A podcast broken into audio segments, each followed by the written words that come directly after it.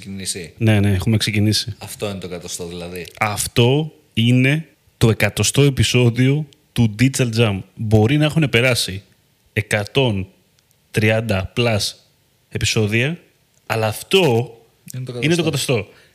Και να Ξέρω, σας πούμε και την αλήθεια. πες την αλήθεια. Δεν ήταν αυτό που είχαμε σχεδιάσει να είναι το εκατοστό. Εντάξει, είχαμε σχεδιάσει να έχουμε μουσικούς, να έχουμε καλλιτέχνες εδώ πέρα, να έρθει ο Τζο Ρόγκαν, ε, πώς λέγεται, μαζί μας εδώ πέρα, να κάνουμε ένα tribute. Όχι, tribute λέγεται. Collab. Collab. Collab. Τρίπλα ήταν να πεθάναμε. Κοίτα. Τε- Το τέλος του τζαμ. Προς τιμήν. Λοιπόν, οπότε, μη γελάς Δημήτρη, μη γελάς. Οπότε αυτό θα είναι, παιδιά, ένα διαφορετικό Digital Jam podcast. Βες, Φυσικά όμως πρέπει, ξεκινήσαμε λίγα για απότομα και πρέπει να ξεκινήσω όπως κάθε jam. Φόρος τιμή στο τζαμ. Είναι το εκατοστό όπως είναι και το τελευταίο τζαμ.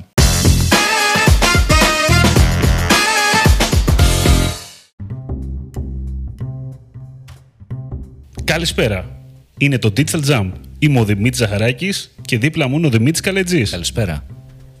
Δημήτρη, πώς είσαι; Πολύ καλά. Πάρα πολύ καλά πες. Ο πιο ανεβασμένος από ποτέ. Καλοκαιρινά vibes. Και αυτό. Λοιπόν, μαζευτήκαμε όπως σας είπαμε στην εισαγωγή για να κάνουμε το περιβόητο το εκατοστό. Τι είναι το εκατοστό επεισόδιο; Είπαμε τι να κάνουμε, τι special να κάνουμε. Στην αρχή λέγαμε να φέρουμε guest, να κάνουμε εκείνο, να κάνουμε τ' άλλο. Και από συζητήσεις γενικότερα που είχαμε και με άλλους ανθρώπους, καταλάβαμε ότι αν κάτι λείπει σε αυτό το πράγμα που έχουμε κάνει, σε αυτά τα, όλα αυτά τα επεισόδια, είναι ότι δεν έχουμε κάτι να εξηγήσουμε ποτέ.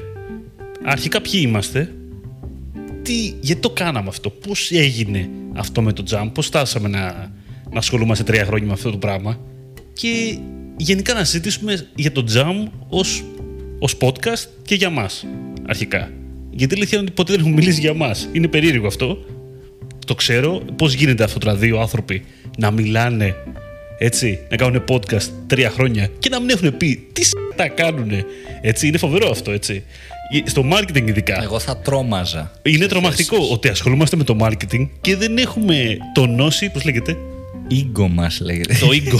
το ego. δεν έχουμε πουλήσει τον εαυτό μας, έτσι. Είμαστε σε μια εποχή που ο σωστός ο marketer πρέπει να πουλάει τον εαυτό του γενικότερα και εμείς ε, για κάποιο λόγο το έχουμε κάνει, δεν ξέρω γιατί. Και υπάρχουν συζητήσεις σε αυτά τα groups και λένε μήπως είναι AI αυτή η jam και δεν υπάρχουν. Είναι τόσο άσχημοι όσο λένε, γι' αυτό δεν βλέπουμε τις φάτσες τους ποτέ. Ναι. Ναι, από την άλλη να σου πω κάτι. Ίσως αυτό που κάναμε, ξέρεις που δεν έχουμε πει ποιοι είμαστε ακριβώς. Και μας ψάχνουν βέβαια, μου πεις όλοι κτηνικά, Εντάξει, οκ. ρε, εσύ, τι δεν έχουμε. Δεν, δεν είμαστε... Δεν είμαστε και οι Anonymous με τη μάσκα. Δεν- Έχουμε ναι. τα LinkedIn από κάτω και τις φάτσες μας. δεν είμαστε και στο 1995, ξέρω εγώ, εντάξει, που κάνουμε ραδιόφωνο πειρατικό, ας πούμε και έτσι. Και υπήρχε ένα μυστήριο. Ποιο είναι αυτή, ρε παιδί μου; Ε, οπότε, ξέρεις τι, γιατί αλλιώς θα σου έλεγα, ξέρεις, ότι θα λέγανε ρε παιδί μου, κοίτα, αυτοί οι δύο δεν τους ξέρω. Αλλά κάνουν podcast. Έχουν κάνει τόσα επεισόδια. Ίσως είναι καλοί ή γνωστοί. Καταλαβες. Να υπάρχει ένα τέτοιο. Θα τους ξέρουν όλοι τους jam. Ναι, ρε παιδί μου. Δεν σου λέει- έχουν ανάγκη να προωθούν. Αυτοί τους ξέρουν όλοι. ναι, δεν χρειάζεται να μου ποιος είναι ο γραφτή. Εντάξει, δεν ξέρω, αλλά πρέπει να είναι Το ξέρουν όλοι. Ξέρεις ποιος είμαι Έχει σόδα πάγωσα το μαμαλάκι μες στην κουζίνη Λοιπόν, με αυτά και με αυτά, θέλω να, να ξεκινήσω εγώ την πάσα, Δημήτρη, και να σου πω. Ποιος είσαι, Δημήτρη Καλέτζη; Είμαι αυτός που είμαι και ξέρω ποιος είμαι. Είναι αυτή η κλασική Και γιατί, ερώτηση. πώς έμπλεξες με το marketing; Γιατί το κάνεις αυτό το πράγμα; Λοιπόν, Και τι, και τι κάνεις, ας πούμε, μέχρι τώρα; Εντάξει, γιατί άμα το ακούει άλλος στο επεισόδιο σε ένα χρόνο μπορεί να κάνεις κάτι άλλο, δεν ξέρω. είμαι σταθερός γενικά εγώ. Είναι σταθερός. Είμαι σταθερό παιδί. Λοιπόν, μπορώ να μιλήσω έτσι 40 λεπτά για αυτά που έχω κάνει, γιατί είμαι λίγο, δεν ξέρω, μου αρέσουν, οπότε μπορώ να μιλάω πολύ ώρα, αλλά θα είμαι περιεκτικός. Θα πω ότι είμαι ο Δημήτρης, κάνω marketing, performance, δεν ξέρω, άλλος το λέει growth hacking, άλλος whatever, digital marketing κάνω και marketing γενικότερα απλά με digital κανάλια. Τα τελευταία 8 χρόνια κάπου εκεί, κάπου εκεί. Τότε έκανα μόνο social media βέβαια, δεν ήξερα. Τώρα μετά έμαθα. Ε, αυτή τη στιγμή δουλεύω στη GIM, είμαι Head of Performance. Τώρα, υπεύθυνος της ομάδας τέλος πάντων του performance και του δημιουργικού στην εταιρεία. και ταυτόχρονα τρέχω και τα δικά μου έτσι προτζεκτάκια σε επίπεδο δεν ξέρω consultation, λίγο ads, λίγο απ' όλα. Αυτό. Τώρα πιο παλιά τι έκανα νομίζω ότι δεν ενδιαφέρει το, το περισσότερο κοινό. Υπάρχουν τα, τα βιογραφικά ρε παιδί μου στο LinkedIn, μην κουράσω. Θα πω γιατί ξεκίνησα marketing απλά έτσι γρήγορα. Για πες, Είχα δει μια διαφήμιση. μια διαφήμιση της Λάκτα ήταν. Έκανα, έκανα λίγο social media, δηλαδή θεωρητικά ρε παιδί μου, μου άρεσε βασικά από πολύ μικρός, μου άρεσε το κομμάτι της δημιουργίας. Δηλαδή 15 χρονών ας πούμε είχα χτίσει με τζούμλα τότε, 14 χρονών με τζούμλα ένα ραδιοφωνικό σταθμό online. Τότε ήταν πριν γίνουν mainstream. Δεν υπήρχαν online ραδιοφωνικοί σταθμοί, ας πούμε, κανείς δεν είχε online, μόνο ο ρυθμός, ε, νομίζω. Ε, είχα χτίσει ένα ραδιοφωνικό σταθμό, είχα κάνει μετά κάτι άλλες προσπάθειες, ρε παιδί μου, με κάτι events ε, digital που μαζεύαμε κόσμο και κάναμε στο W κάτι πάρτες και τέτοια. Μου άρεσε να δημιουργώ πράγματα και έκανα τότε social media marketing ε, και αρθογραφία, ας το πούμε έτσι, σε μια gaming ομάδα. Τότε ήταν οι αρχές των e-sports και του gaming σαν κοινότητας. Ήμουν εγώ μέσα, μέσα στο industry από πολύ μικρός, οπότε ε, έκανα αυτό το κομμάτι, τον, τον post, είχα μία ιστοσελίδα, κάναμε κάποια events, συνεργασίες με εταιρείες, influencing, influencing marketing, αλλά δεν το λέγαμε τότε έτσι. Ε, Ήταν το- απλά YouTubers. δεν υπήρχε λέξη ακόμα. Δεν, δεν Αυτό. υπήρχε λέξη. Οπότε έκανα αυτά τα πραγματάκια που τότε τα έκανα, ξέρεις, έκανα influencing marketing και δεν το ήξερα ότι το έκανα. Απλά κα- κάναμε YouTube management. Κοίτα. Το- Δεν ήταν τόσο buzzword, όντως, το social media manager, αλλά υπήρχε. Δεν ήταν trend τότε. Τώρα, ρε παιδί μου, βγαίνει σε μια καφετέρια. Είχα πάει προχθές στο γαλάτσι, στο γαλάτσι, είναι στο Πιουέρντε. Πού, πού είναι αυτό, δεν είναι γαλάτσι, είναι. Εδώ είναι. Τέλος πάντων, σε αυτό είχα πάει και ήμασταν εκεί πέρα καμιά εκατοσταριά άτομα. Είχε τη λιμνούλα, ωραίο μαγαζί. Πολύ ωραίο μαγαζί. Και λέω, παιδιά, όσοι κάνετε marketing, σηκώστε το χέρι. Ένα, δύο, τρεις, τέσσερις, πέντε. Ήταν 150 άτομα εκεί πέρα, 165 σήκωσαν το χέρι, ήρθαν και από δίπλα δηλαδή. Όλοι digital κάνουν πλέον. Τότε δεν ήταν τόσο buzzword. Οπότε έλεγε social media, αλλά τύπου δεν καταλαβαίνανε οι άλλοι. Και εν τέλει έλεγες ασχολούμαι με υπολογιστές. Ήμασταν και μικροί εμείς. Δηλαδή, αν εγώ έλεγα τότε πιτσιρικάς κάνω social media marketing, γελούσαν. Ε, γελούσαν, ήταν, λέγανε τι κάνει αυτός τώρα. Τέλος πάντων, έκανα αυτό το κομμάτι του social media, μου άρεσε και η δημιουργία εταιριών. Είχα τις σπουδές που ήταν στο κομμάτι περισσότερο management, ας το πούμε έτσι, ήταν ε, ε, διοίκηση επιχειρήσεων, έτσι, δεν ήταν καθαρό marketing. Ε, Και είδα μια διαφήμιση, τότε ήταν της Λάκτα, του Σαμπράκου που είχε κάνει από αυτές τις ταινίες, από τις πρώτες που είχε γίνει. Και με είχε εντυπωσιάσει πάρα πολύ, ρε παιδί μου. Έκανα και δικές μου εταιρείες και τέτοια project είχα εκείνη την περίοδο. Βλέπω αυτή τη διαφήμιση, ήταν, νομίζω ήταν η δεύτερη ταινία της Λάκτα, που έπαιρνε και τηλέφωνο Με το Βαλεντίνο κάτι. με τον Άγιο Βαλεντίνο που ήταν. ε, έχει κολλήσει στο μυαλό μου. Τέλος πάντων, με την κοπέλα με το κόκκινο φόρεμα που ήταν, που και καλά την είχε πατήσει το λεωφορείο. Πόσα θυμάμαι και έχουν περάσει σίγουρα 5-6 χρόνια. Θυμάσαι κάτι λεπτομέρειες και δεν θυμάσαι; Ναι, ναι. ναι, οκ. Και δεν θυμάμαι τον ηθοποιό που είναι νομίζω. Αυγουστίδης. Α, ναι, μπορεί. Νομίζω είναι αυτό. Τώρα που το λες που ταιριάζει λίγο. Ε, ναι, ναι. Και την είχε πατήσει και καλά το λεωφορείο, ρε παιδί μου. Και ε, πήγε σε ένα μπαρ, του λέει ένας περίεργος τύπος αν γύριζε ο χρόνος πίσω και ξυπνάει την επόμενη μέρα και είναι η μέρα που έφευγε να την αφήσει και την πάρει στο λεωφορείο και έχει μόνο 24 ώρες και το δείξει στο κινητό του και όταν λήγουν οι 24 ώρες, λίγαν οι 24 ώρες για να δεις τη συνέχεια του, της ταινίας, ήταν σε δύο πάρτι, για να δεις τη συνέχεια της ταινίας έβαζε το κινητό σου μέσα. Και σε καλούσε λοιπόν η ίδια η φωνή, έβλεπες στη συνέχεια και σε καλούσε η ίδια, της φω- η ίδια η φωνή, ο ηθοποιός και σου έλεγε έχεις μόνο χι ώρες για να πεις σε αυτόν που αγαπάς και να στείλεις αυτό το μήνυμα και έδειχνες την αγάπη σου ας πούμε, Ναι. κατάλαβες. Ήταν πολύ ωραίο σαν Φοβε- concept. φοβερό γενικά, Εντάξει, ναι. Το είχαμε ξανασυζητήσει. Απίστευτο. Δεν θυμάμαι τώρα σε ποιο επεισόδιο πάλι λέγαμε και το ξανα. τρο- τρομα- Ξανασυζητάγαμε. τρο- τρομακτικά έξυπνο. Είναι τρομακτικά έξυπνο. Ε, ναι. Και ήταν αυτό το turning point που πήγα σε επίπεδο agency πέρα από τις δουλειές που έκανα. Δηλαδή marketing έκανα ήδη.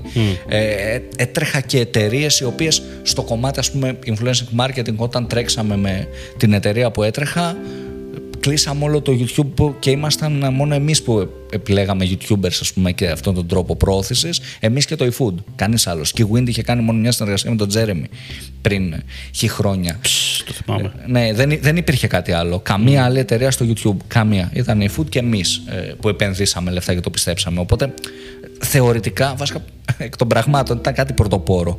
Αλλά αυτή η διαφήμιση, ρε παιδί μου, και βλέποντας όλο αυτό το κομμάτι, ήταν η στιγμή που είπα, «Ξέρεις κάτι. Καλές οι ιδέες σου, αλλά θέλω και εγώ να, να παράγω κάτι. Κάτι τέτοιο. Δηλαδή θέλω και εγώ να, είμαι, να βγάλω μια τέτοια δουλειά. Τώρα κάνω performance, δεν βγάζω τέτοιες δουλειές. Αλλά αυτό ήταν το έναυσμα να πω ότι ξέρεις κάτι, θα κάνω μια τέτοια δουλειά και θα πάω σε μια διαφημιστική. Εν τέλει πήγα σε digital διαφημιστική και δεν κάνω τέτοιες δουλειές. Αλλά ξέρεις κάτι, αυτό ήταν το έναυσμα. Δεν έχει σημασία. Δεν έχει σημασία. Δεν έχει σημασία, Εγώ εντάξει. είμαι χαρούμενος. Μμ. Αλλά ναι, όντως αυτό ήταν το έναυσμα. Και κάπου εκεί κατάλαβα ότι ναι, μου αρέσει πολύ το να δημιουργώ πράγματα και ακόμα κάνω. Τρέχουμε και με το jump πράγματα και άλλα που θα πούμε μετά. Αλλά ήταν το, το turning point ότι ε, θέλω να δουλέψω με brands και να βγάλω κι εγώ τέτοιο περιεχόμενο ε, προς τα έξω. Που εν τέλει κάνει και λίγο shape τις ζωές των άλλων. Δηλαδή δεν είναι ότι πουλάς απλά κάτι, διαμορφώνεις και λίγο τις αντιλήψεις κάποιου ενδεχομένως μέσα από τη δουλειά σου. Ε, κάνεις και κάτι παραπάνω, έχει και ένα impact. Οπότε εκεί ήταν ε, η, το turning point μου, ενώ έκανα και πιο πριν marketing, να αποφασίσω ότι ξέρεις κάτι, θα πάω στη διαφημιστική. Και ταυτόχρονα θα τρέχω τα project που τρέχω, γιατί νούμερο ένα έβγαζα λεφτά και οκ, προς καλά λεφτά, αλλά και νούμερο δύο μου αρέσει και αυτό το κομμάτι. Αλλά θα είμαι και σε μια εταιρεία και θα επενδύσω προς τα εκεί. Και επειδή ήμουνα σε ένα χώρο που επειδή έστεινα εγώ τα project, ε, τα περισσότερα στο κομμάτι του marketing τα έστεινα εγώ, με τον Αυγέρη που κάναμε παρέα ρε παιδί μου, νομίζω ότι μου ήταν και όταν πήγα σε, ένα, σε επίπεδο agency, είχα πληθώρα γνώσεων ήδη που ο μέσος άνθρωπος δεν τις είχε. Οπότε μου ήταν πολύ πιο εύκολο να κάνω adjust και να προσαρμοστώ ρε παιδί μου σε πολύ πιο γρήγορο ρυθμό όταν πήγα σε επίπεδο ξέρεις, in-house ή agency ή whatever ήταν πολύ πιο εύκολο να, να σκεϊλάρω ας πούμε τα skills μου γιατί τα είχα ήδη, είχα ένα μεγάλο φάσμα, είχα συνηθίσει να τα κάνω όλα μόνος μου, είχα ένα μεγάλο εύρος οπότε σε δευτε- και σε πρώτο χρόνο μου ήταν πιο εύκολο να σκεϊλάρω τα skills μου και σε δεύτερο χρόνο μου ήταν και εύκολο το κομμάτι να μανατζάρω μια ομάδα γιατί ξέρω πάνω κάτω τη δουλειά. Είχα περάσει από όλους τους ρόλους οπότε μπορούσα να κάνω manage και αυτούς τους ρόλους. Μπο- Και μπορώ, εντάξει, μιλάω σαν να μην δουλεύω πλέον. Έχω πάρει σύνταξη. Συνταξιούχος. Με ψυχικά είμαι. Κύριε στα Αυτιά πέντε μου, πότε θα πάρουμε σύνταξη; Αυτά, Ναι. αυτά για μένα Δημήτρη. Αυτά για σένα. Τα είπα γρήγορα νομίζω. Τα, Πώς- ναι, πώς λεπτά. εντάξει, πρέπει να μιλήσει. ναι, εντάξει, οκ.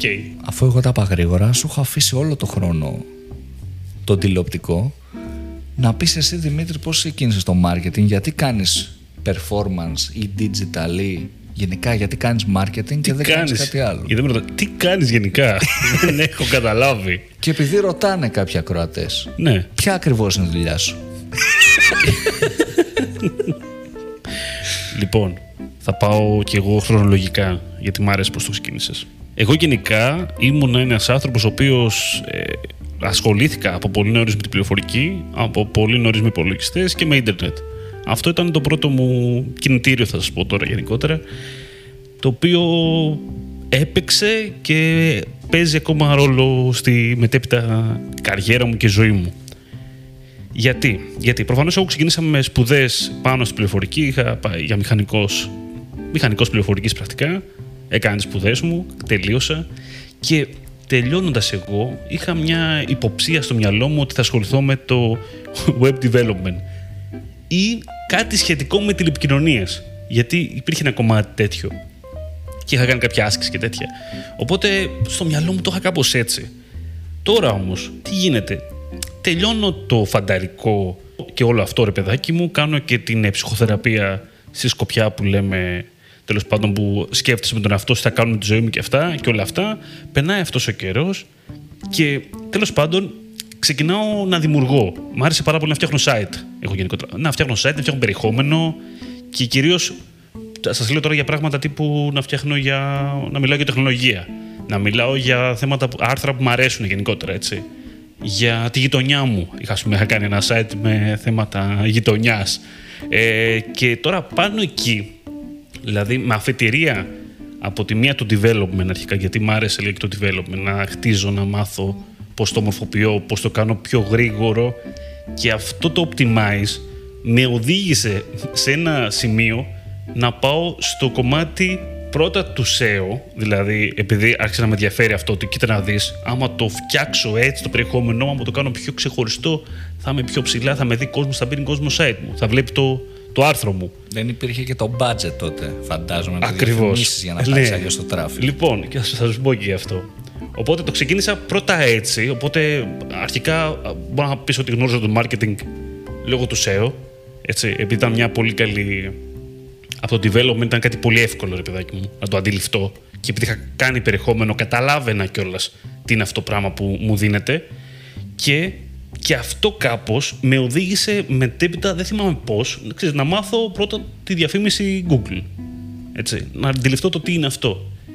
Και εγώ τότε, χωρίς να δουλεύω ακόμα, χωρίς να έχω κάποιον πελάτη, είχα μπει και το ψάξα. Δηλαδή, και τότε συγκλονίστηκα, θυμάμαι ρε παιδάκι μου, ότι μπορούσα να μπω να φτιάξω λογαριασμό διαφημιστικό και να, άμα, θέλω, άμα είχα δηλαδή 500 ευρώ, μπορούσα να τα βάλω μέσα έτσι, και να τρέξω διαφήμιση.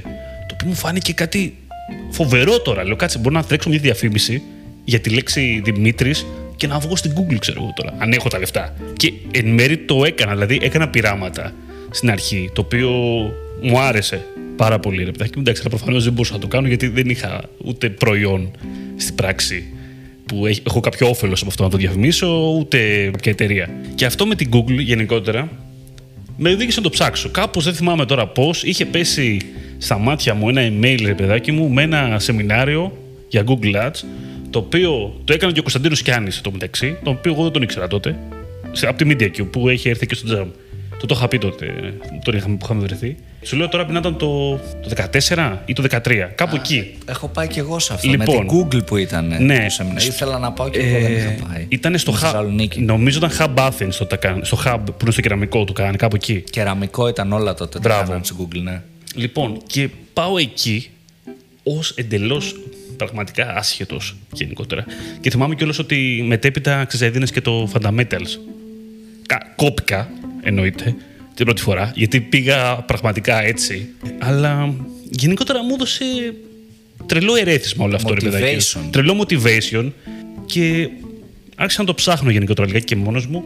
Και κάπως συνέπεσε λοιπόν η πρώτη μου δουλειά, από αυτές οι πρώτες που λέμε ότι ξέρεις, συνήθως κάνεις πολλά πράγματα στην πρώτη σου δουλειά. Δεν είναι μια δουλειά η οποία έχει μια απόλυτη κατεύθυνση. Ξέρω εγώ, δεν είναι συνήθως. Επειδή είσαι μικρός ακόμα. Η πρώτη μου δουλειά συνδύαζε κάπως, δεν ξέρω παιδιά πώς, αλλά σας το λέω, οι άλλες εποχές τότε, το development, το digital marketing, το SEO, Το design. το, σίγουρα. το design. Μπαίνει- εννοεί- μπαίνει πάντα Εννοείται μέσα. έμπαινε λίγο CSS και design και όλα αυτά σε ένα ωραίο βαλιτσάκι. Σαν junior level προφανώς. Και σήκωνα και τα τηλέφωνα. ναι. Λοιπόν, οπότε αυτό τώρα. Παρ' όλα αυτά έγινε, θα σου πω τώρα εγώ, όπως και να έχει. Ήμουνα και άλλη ηλικία. Ήμουνα νέος εντελώς. Ε, ξεκίνησε όλο αυτό. Εγώ παράλληλα, παρότι έκανα development, δεν μου άρεσε και τόσο πολύ όσο παίρνει ο καιρός. Τι δεν σου άρεσε το development; Ε, δεν μ' άρεσε γιατί κατάλαβα ότι, ξέρεις τι, το marketing μου φάνηκε γενικότερα πιο, πιο δημιουργικό γιατί στο development αισθανόμουν ότι ό,τι και αν έκανα, εν τέλει ξέρεις, έχεις κάποιον ο οποίος κρίνει, ο οποίος θα, θα, σε, θα σου επιβάλλει να κάνεις κάτι. Νόμιζα στην αρχή εγώ ότι ξέρεις, θα δημιουργώ πολύ υπέροχα πράγματα και έτσι.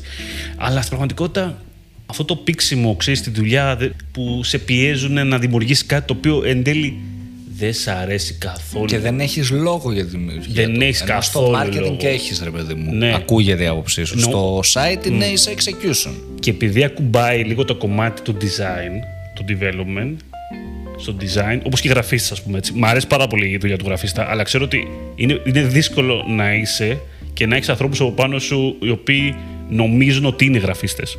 Αυτοί θεωρούν ότι έτσι πρέπει να είναι αυτό το γραφιστικό, έτσι. Το θεωρώ πα- πάρα πολύ δύσκολο. Ενώ δεν έχω την υπομονή να το να ζήσω έτσι. Με να έχω ανθρώπους και να μου ξέρεις το μακρύ και το κοντό τους. Δεν μπορώ να το διαχειριστώ. Οπότε και είμαι και έτσι δύσκολος άνθρωπος. Οπότε το marketing μου φάνηκε πιο δημιουργικό. Και τι έγινε, οκ, ε, τε- έκανα courses, έκανα πράγματα, το κυνήγησα και κάπως συνέπεσε και μπήκα τέλος πάντων τότε στην, ε, σε agency, μπήκα στη GIM ε, από μπορώ να πεις, μια ευκαιρία ξέρω εγώ τότε που μου δόθηκε. Ε, μπήκα στην εταιρεία, πέρασα σχεδόν τρία χρόνια καλά χρόνια, με την έννοια ότι πήρα πράγματα που ήθελα να πάρω από το agency. Εκεί γνώρισα το performance πρακτικά, μπαίνοντας. Μπήκα σε μια λογική ότι δεν, βασικά δεν υπήρχε. Δεν το λέγαμε performance όταν ξεκινήσαμε και τόσο πολύ. Ε, η αλήθεια είναι. Λέγαμε διαφημίσεις. Ads. Λέγαμε Κάνουμε ads. κάνουμε έτσι. ads. Εκεί Δεν- γνώρισα περισσότερο δεν και το. υπήρχαν τα buzzwords, ξέρεις τότε, επειδή δεν ήταν τόσο mainstream, δηλαδή και, και πιο πριν, ακόμα περισσότερο. Ναι. Δεν υπήρχαν οι λέξεις. Λέγαμε κάνουμε διαφήμιση στην Google, διαφήμιση στα social media. Ήταν κάπως έτσι. Δηλαδή, εγώ θυμάμαι ε, όταν πηγαίναμε, ρε παιδί μου, σαν freelancer στη Θεσσαλονίκη να το πουλήσουμε σε καμιά επιχείρηση εκεί το, το 13 σε επιχειρήσεις τώρα τύπου ο Μπάμπη για να πάρουμε 50 ευρώ. Ναι. Αυτό ήταν η λογική. Πηγαίναμε με τη λογική θα σας διαφημίσουμε στο Facebook. Δεν ήταν performance. Που, τι να καταλάβει. Ε, δεν το καταλάβει τώρα. Όπως λέγανε boost. Χορό θα κάνεις. Θα σας κάνω μπουστάκια. Χορό. Τι performance. performance. ναι. Όταν ξεκίνησα στο digital ήταν όλα, ήταν όλα πάρα πολύ manual. Αυτό, θυμά, αυτό θυμάμαι, παιδιά. Ότι νιώθω ότι η πρώτη χρονιά που πήγα ήταν από τις χρονιές που ένιωθα τόσο πολύ, να είναι όλα τόσο πολύ manual. Να είναι όλα τόσα πολλά ad groups, τόσες πολλές καμπάνιες, ε, όλα, όλα, να είναι, όλα να είναι πολλά γενικότερα. Πάρα πολύς χρόνος στην ε, δημιουργία account. Αυτό θυμάμαι. Το Google Ads να είναι Πάρα σαν πολύ. Excel. Ναι. Google Ads Excel. Αυτό, Excel μπράβο. Αυτό. Και γενικότερα, αλλά βέβαια θα σου έλεγα ότι είναι φοβερό το ότι έτρεχε σε ένα account, ξέρω εγώ, 5 ευρώ και παράλληλα ένιωθες ότι κάνεις πολλά πράγματα κάθε μέρα. Είναι φοβερό αυτό, τέλος πάντων. Ακόμα και όταν έτρεχε ένα πολύ μικρό πελάτη, είχες πράγματα να κάνεις, επειδή τα πράγματα ήταν πιο manual. Αυτό είναι το φοβερό. Όλο αυτό από το agency τέλος πάντων ε, σιγά σιγά με οδήγησε να πάω σε πιο in-house μονοπάτια γιατί ήθελα να δοκιμάσω πιο συγκεκριμένα πράγματα, να δουλέψω με πελάτες πιο ε, σταθερούς πελάτες βασικά και να χτίσω ένα expertise κάπου σε αυτό που θέλω. Ε, αρχικά πάνω στο performance, πρακτικά ακόμα performance κάνω. Ε, τώρα βρίσκομαι στην 24 Media, είμαι audience manager Αυτό δεν το Και καταλαβαίνει κανείς. Λοιπόν, το ξέρω, Υπάρχουν λοιπόν. οι fans που ρωτάνε. Τι Λοιπόν, ακριβώς κάνει περίμενε το τώρα. Εγώ είμαι στην 24 Media Audience Manager και Performance. Τώρα, τι είναι αυτό; Καταρχήν, 24 Media είναι ένα media βασικά για την ακρίβεια. Δεν πάω να πεις δημοσιογραφικός γιατί είναι πολύ αυστηρό. Είναι ένα media. Ένας media όμιλος. Στο δικό μου κομμάτι, εγώ ανήκω στο τμήμα του audience. Το τμήμα του audience περιλαμβάνει από τη μία πράγματα που έχουν να κάνουν με το product, που έχουν να κάνουν με τα site του ομίλου, με λίγα λόγια, και μετέπειτα παίρνει θέματα marketing αλλά marketing γύρω από το κοινό, έτσι, που εξυπηρετούν το κοινό, τους αναγνώστες. Γι' αυτό λεγόμαστε audience. Και στο δικό μου κομμάτι έχω τα analytics, ό,τι αφορά analytics όμως, όχι μόνο τα Google Analytics, θα ήταν πολύ εύκολο αυτό, είτε αφορά νούμερα για επισκεψιμότητα, είτε αφορά νούμερα για βίντεο, είτε αφορά νούμερα για podcast, ό,τι αφορά νούμερα. Άρα αυτό σημαίνει ότι έχω μεγάλο μέρος του reporting, των προβλέψεων όσον αφορά, γιατί έχουμε συνεργασία με το εμπορικό, οπότε πρέπει να δίνω νούμερα, πρακτικότητα, για να πουλήσουμε νούμερα. Αυτό είναι το νόημα. Και παράλληλα, πέρα από τα νούμερα, πέρα από τα στατιστικά και τα analytics και την παρακολούθηση όλου αυτού, το, mon- το monitoring, το αν πάει κάτι καλά, ώστε να είμαστε happy και να δώσουμε κατάλληλες κατευθυντήριες. Στο τι είναι αυτό που πάει καλά. Στο άμα κάτι δεν πάει καλά, ώστε να χτυπήσουμε καμπανάκια και να πούμε «Οπ, εδώ δεν πάει κάτι καλά». Υπάρχει και το κομμάτι που αφορά τη διαφήμιση, τη διαφήμιση για πράγματα που τρέχουμε για εμάς πρακτικά, για προϊόντα μας και υπάρχει και ένα κομμάτι το οποίο έχει να κάνει, εντάξει πάλι analytics είναι βασικά αυτό, με τα... Πρέπει να βρω ένα πολύ ψαρωτικό όνομα, αλλά δεν μπορώ να βρω. Με τα εργαλεία, εργαλεία για, για ειδοποιήσεις, για push, εργαλεία για social media, για, για Instagram. Είναι ένα κάρο εργαλεία τέλος πάντων, τα οποία και πάλι πρέπει να έχουν κάποια διαχείριση, η οποία από τη μία είναι technical αλλά δεν είναι development και είναι και σε μεγάλο μέρος analytics και, και, λίγο, και λίγο marketing η διαχείρισή τους. Και τέλος πάντων, πάνω κάτω, ξέρω ότι είναι πολύ δύσκολο αυτό το πράγμα που είπα, αλλά όπως και να έχει, Αυτό κάνω εγώ, Δημήτρη. Δεν κατάλαβα τίποτα. Τέλεια. Αυτός ήταν ο σκοπός μου. Νομίζω. Αυτό λέω και στους managers μου και το κάνω πέντε χρόνια. Ε, δεν θυμάμαι ποιος. δεν θυμάμαι. δεν θυμάμαι ποιος μου το είχε πει αυτό. Μου λέει, άμα δεν καταλαβαίνουν τι δουλειά κάνεις, άρα κάτι καλό πρέπει να κάνεις. Πολύ σωστό. Σημαίνει ότι είναι innovative. Αυτό το έλεγα εγώ για τα NFTs. Έλεγα ότι για να μην καταλαβαίνω χριστό από το τι είναι τα NFTs, μάλλον θα είναι πολύ innovative. Γιατί δεν μπορώ να καταλάβω καθόλου τι είναι. Σωστό. Σωστό. Οπότε, αφού είπαμε λίγα λόγια τέλος πάντων για μας και έφυγε λιγάκι αυτό το πράγμα από τη μέση. Και πλέον δεν θα μας ξαναρωτήσετε. Εντάξει, γενικά. Ή θα εγώ μπείτε στο πω- LinkedIn. Θα πω κάτι. Θα πω κάτι. Είναι πολύ ωραίο, ρε παιδί μου, να πεις για τον εαυτό σου και πράγματα. Αλλά γενικά, ρε παιδί μου, θεωρώ λίγο χαζομάρα, ρε παιδί μου, να βγεις να πεις την ιστορία σου μόνος σου αναλυτικά. Δηλαδή, να μιλάς μια μισή ώρα για τον εαυτό σου μόνος σου. Στο τζάμ, ας πούμε. Ε, μου Είναι φαίνεται άβολο, ρε, εσύ. βλακεία. Είναι άβολο. Αν θέλει κάποιος, ρε παιδί μου, να σε καλέσει, να πεις την ιστορία σου, να έχει απορίες πάνω σε αυτό, είναι πολύ ωραίο και να μπει κάποιο να τα ακούσει. Αλλά αυτό θα τα ακούσει κάπου αλλού, ρε παιδί μου. Θα το δει σε μια συνέντευξη, θα το δει σε ένα άλλο podcast, θα, θα το ακούσει σε ένα άλλο podcast, θα το δει σε ένα βιντεάκι στο YouTube. Τώρα, μόνοι μας να μιλάμε δύο ώρες για τον εαυτό μας, ε, είναι και λίγο τρελό, θα έλεγα. Ε, εντάξει, κοίτα, άμα είχαμε να πουλήσουμε κάτι στο τέλος του podcast. Μου ρε παιδί μου. Εντάξει. εντάξει. Και εγώ μπορώ να πουλήσω πολλά, αλλά εντάξει. Και να, τώρα. Να βγάλω products, αλλά δεν θέλω να. Και για να γεφυρώσω τώρα το, το πράγμα, έτσι. Και πάμε στο, στο ρεζουμέ. Πώς γεννήθηκε το Jam, Πώς γεννήθηκε η ιδέα του να κάνουμε ένα, ένα podcast το 2019. Ήταν το 19 σίγουρα. 19 ήταν, ναι. Ναι, σωστά. Σεπτέμβριος. Αύγουστος. Στην πραγματικότητας, αλλά εντάξει. Να πω εγώ, Δημήτρη, να πεις εσύ. Θέλω να πεις εσύ την αρχή, το πώς ξεκίνησε. Να αλλά πω τι θέλω νομίζω. Να, να Να- πω εγώ, να το βάλω λίγο σε context, σε προσωπικό επίπεδο, πώς εγώ σκεφτόμουν το jam πριν γίνει το jam. Θέλω να το βάλω σε αυτό το context. Το πεις τώρα ή μετά; Τώρα. Α, πες Αυτό το. είναι πριν το jam. Εντάξει, έκανε εισαγωγή, λες και θα το πω μετά. Χρονολογική σειρά. Για πες.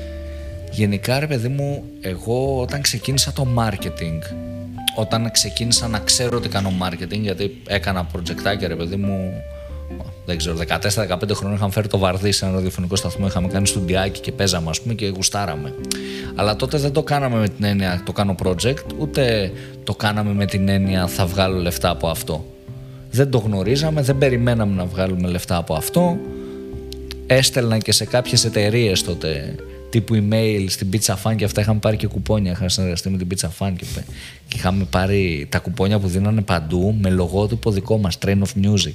Κάτι τέτοιο και νιώθαμε πολύ extreme. Αλλά τότε δεν ήξερα ότι κάνω marketing. Μεγαλώντας λοιπόν εκεί ε, πριν καμιά οχταετία ας πούμε ε, όταν ψαχνόμουν λίγο να πάρω παραπάνω προφορίες για το marketing και επειδή δεν είχα ακόμα ολοκληρωμένο πτυχίο είχα περισσότερο μόνο τα projects μου σαν δουλειά για να δείξω τα projects που έκανα εγώ. Και λόγω ηλικίας πολύ εύκολα θα λέγανε έλα μωρέ τι έχει κάνει αυτός το διάβασα στο Google δεν το έχει κάνει. Δηλαδή ήταν, ήταν λίγο δύσκολο να, να έχω μια entry level δουλειά. Έβλεπα διάφορα courses και τέτοια και δεν είχα ρε παιδί μου την οικονομική ευχέρεια να, τα, να μπω να αγοράσω πέντε τέτοια courses ας πούμε δεν είχα την οικονομική δυνατότητα να το κάνω οπότε μέσα από ρε παιδί μου το τζάμ όταν έφτασα σε ένα σημείο να μάθω και πέντε πράγματα παραπάνω που μπορώ να τα μεταδώσω και σε κάποιον εντάξει δεν λέω ότι έγινα ο γκουρού που έγινα αλλά δεν θέλω να το πω εγώ Καθίστε, μεγάλε γκουρού. Καθίστε, μας συγχωρείτε που δεν αγοράσαμε καρφιά. Ελπίζω στην Πολυθρόνα να μην πιαστεί ο κόλος. Τέλος πάντων, δεν λέω ότι έγινα γκουρού. Αλλά όταν έφτασα σε ένα σημείο χι εμπειρίας να μπορώ να μεταδώσω και πέντε πράγματα μέσα από τη δουλειά που κάνω, το σκεφτόμουν πάρα πολύ ότι θα ήθελα να υπάρχει μία, ένα free resource, ρε παιδί μου, που κάποιος θα μπει μέσα, θα ακούσει και θα γίνει λίγο καλύτερος. Θα πάρει μια προφορία. Θα πάει σε ένα interview και θα τα πάει λίγο καλύτερα από ότι πιο πριν αν δεν μας άκουγε. Οπότε το σκεφτόμουν ρε παιδί μου αυτό πάρα πολύ και ήταν κάτι που ήθελα να κάνω. Οπότε μετά και η ιστορία αρχής που θα πεις τώρα Α. ήρθε και έδεσε με... Περίμενε. Μπορώ να στο δέσω πολύ ωραία με αυτό που σκεφτόμουν εγώ όμως. Για πες. Λοιπόν, κοίτα να δεις. Εγώ πώς σκεφτόμουν. Αρχικά, εγώ από μια άποψη το είχα δοκιμάσει το podcast λίγο πιο παλιά, λίγο πιο παλιά από το Jam. Έτσι, αλλά ήταν μια πολύ. Ήταν μια δύσκολη εποχή, τέλος πάντων τότε, με ένα τεχνολογικό podcast με τον Ηλία που είχαμε κάνει, ας πούμε, έτσι, μια ιδέα που είχαμε. Το οποίο βέβαια ήταν μια εποχή, παιδιά, που δεν υπήρχαν podcast Spotify. Podcast άκουγες. Άκουγαν βασικά μόνο όσοι έχουν iPhone, συνήθως, που είχαν και λιγότεροι τότε. Ή κάποιοι νέρντουλε, κυρίως, σαν και εμάς, που είχαν κατεβάσει podcast apps. Έτσι. Κανείς άλλος. Οπότε, εντάξει, οκ. Ήμασταν λίγοι. Γενικότερα τα ελληνικά podcast ήταν πολύ λίγα. Τέλος πάντων, παρ' όλα αυτά, εμένα μου άρεσε πάρα πολύ αυτή η ιδέα. Και το, το είχα πάντα στο μυαλό μου ότι θα ήθελα να κάνω ένα podcast, ρε παιδί μου, ξανά, ας πούμε. Και εγώ πάντα είχα στο μυαλό μου, λοιπόν, ξεκινώντας με το digital, όντως αυτό που λέει ο Δημήτρης ε, ισχύει. Εντάξει, υπήρχε πάντα, ε, βρίσκαμε πάντα πληροφορία έξω. Ε, άμα την γκουγκλάραμε, ρε παιδί μου, υπήρχε πληροφορία. Συνήθως η πληροφορία υπήρχε κάπως σε μια κρύα μορφή. Αυτό θα ήθελα να πω βασικά. Δηλαδή, κατάλαβες, σε όμορφη ρε παιδί μου, αυτό είναι. Τι είναι, είναι αυτό. Και Δεν είχα ποτέ. Ήταν entry level, ήταν upper funnel για να σου πουλήσουν κάτι. Δηλαδή η πληροφορία Σωστό. 9 στις 10 φορές οδηγούσες σε ένα πληρωμένο tool, σε έναν marketing guru, σε courses που προφανώς δεν λέω ότι ήταν αρνητικό έτσι εννοείται. Είναι κάτι ε, τέλειο, δίνεις δωρεάν πληροφορία, σε εμπιστεύεται όλος και αγοράζει έτσι. Αυτό είναι το marketing. Αλλά δεν υπήρχε κάτι εντελώς free. Ναι, γενικότερα κάποιος να, να, να δω ένα γραπτό, να ακούσω κάποιον, να δω ένα βίντεο που να είναι σε ένα, να μου μιλήσει με ένα φυσιολογικό τρόπο, έτσι, χωρίς να είναι σε κάποιο συνέδριο που στο τέλος καταλήγει να μου πουλήσει κουπόνια για πυραμίδα και πρακτικά να μου αρέσει αυτό το περιεχόμενο. Δηλαδή να, να περάσει και ωραία.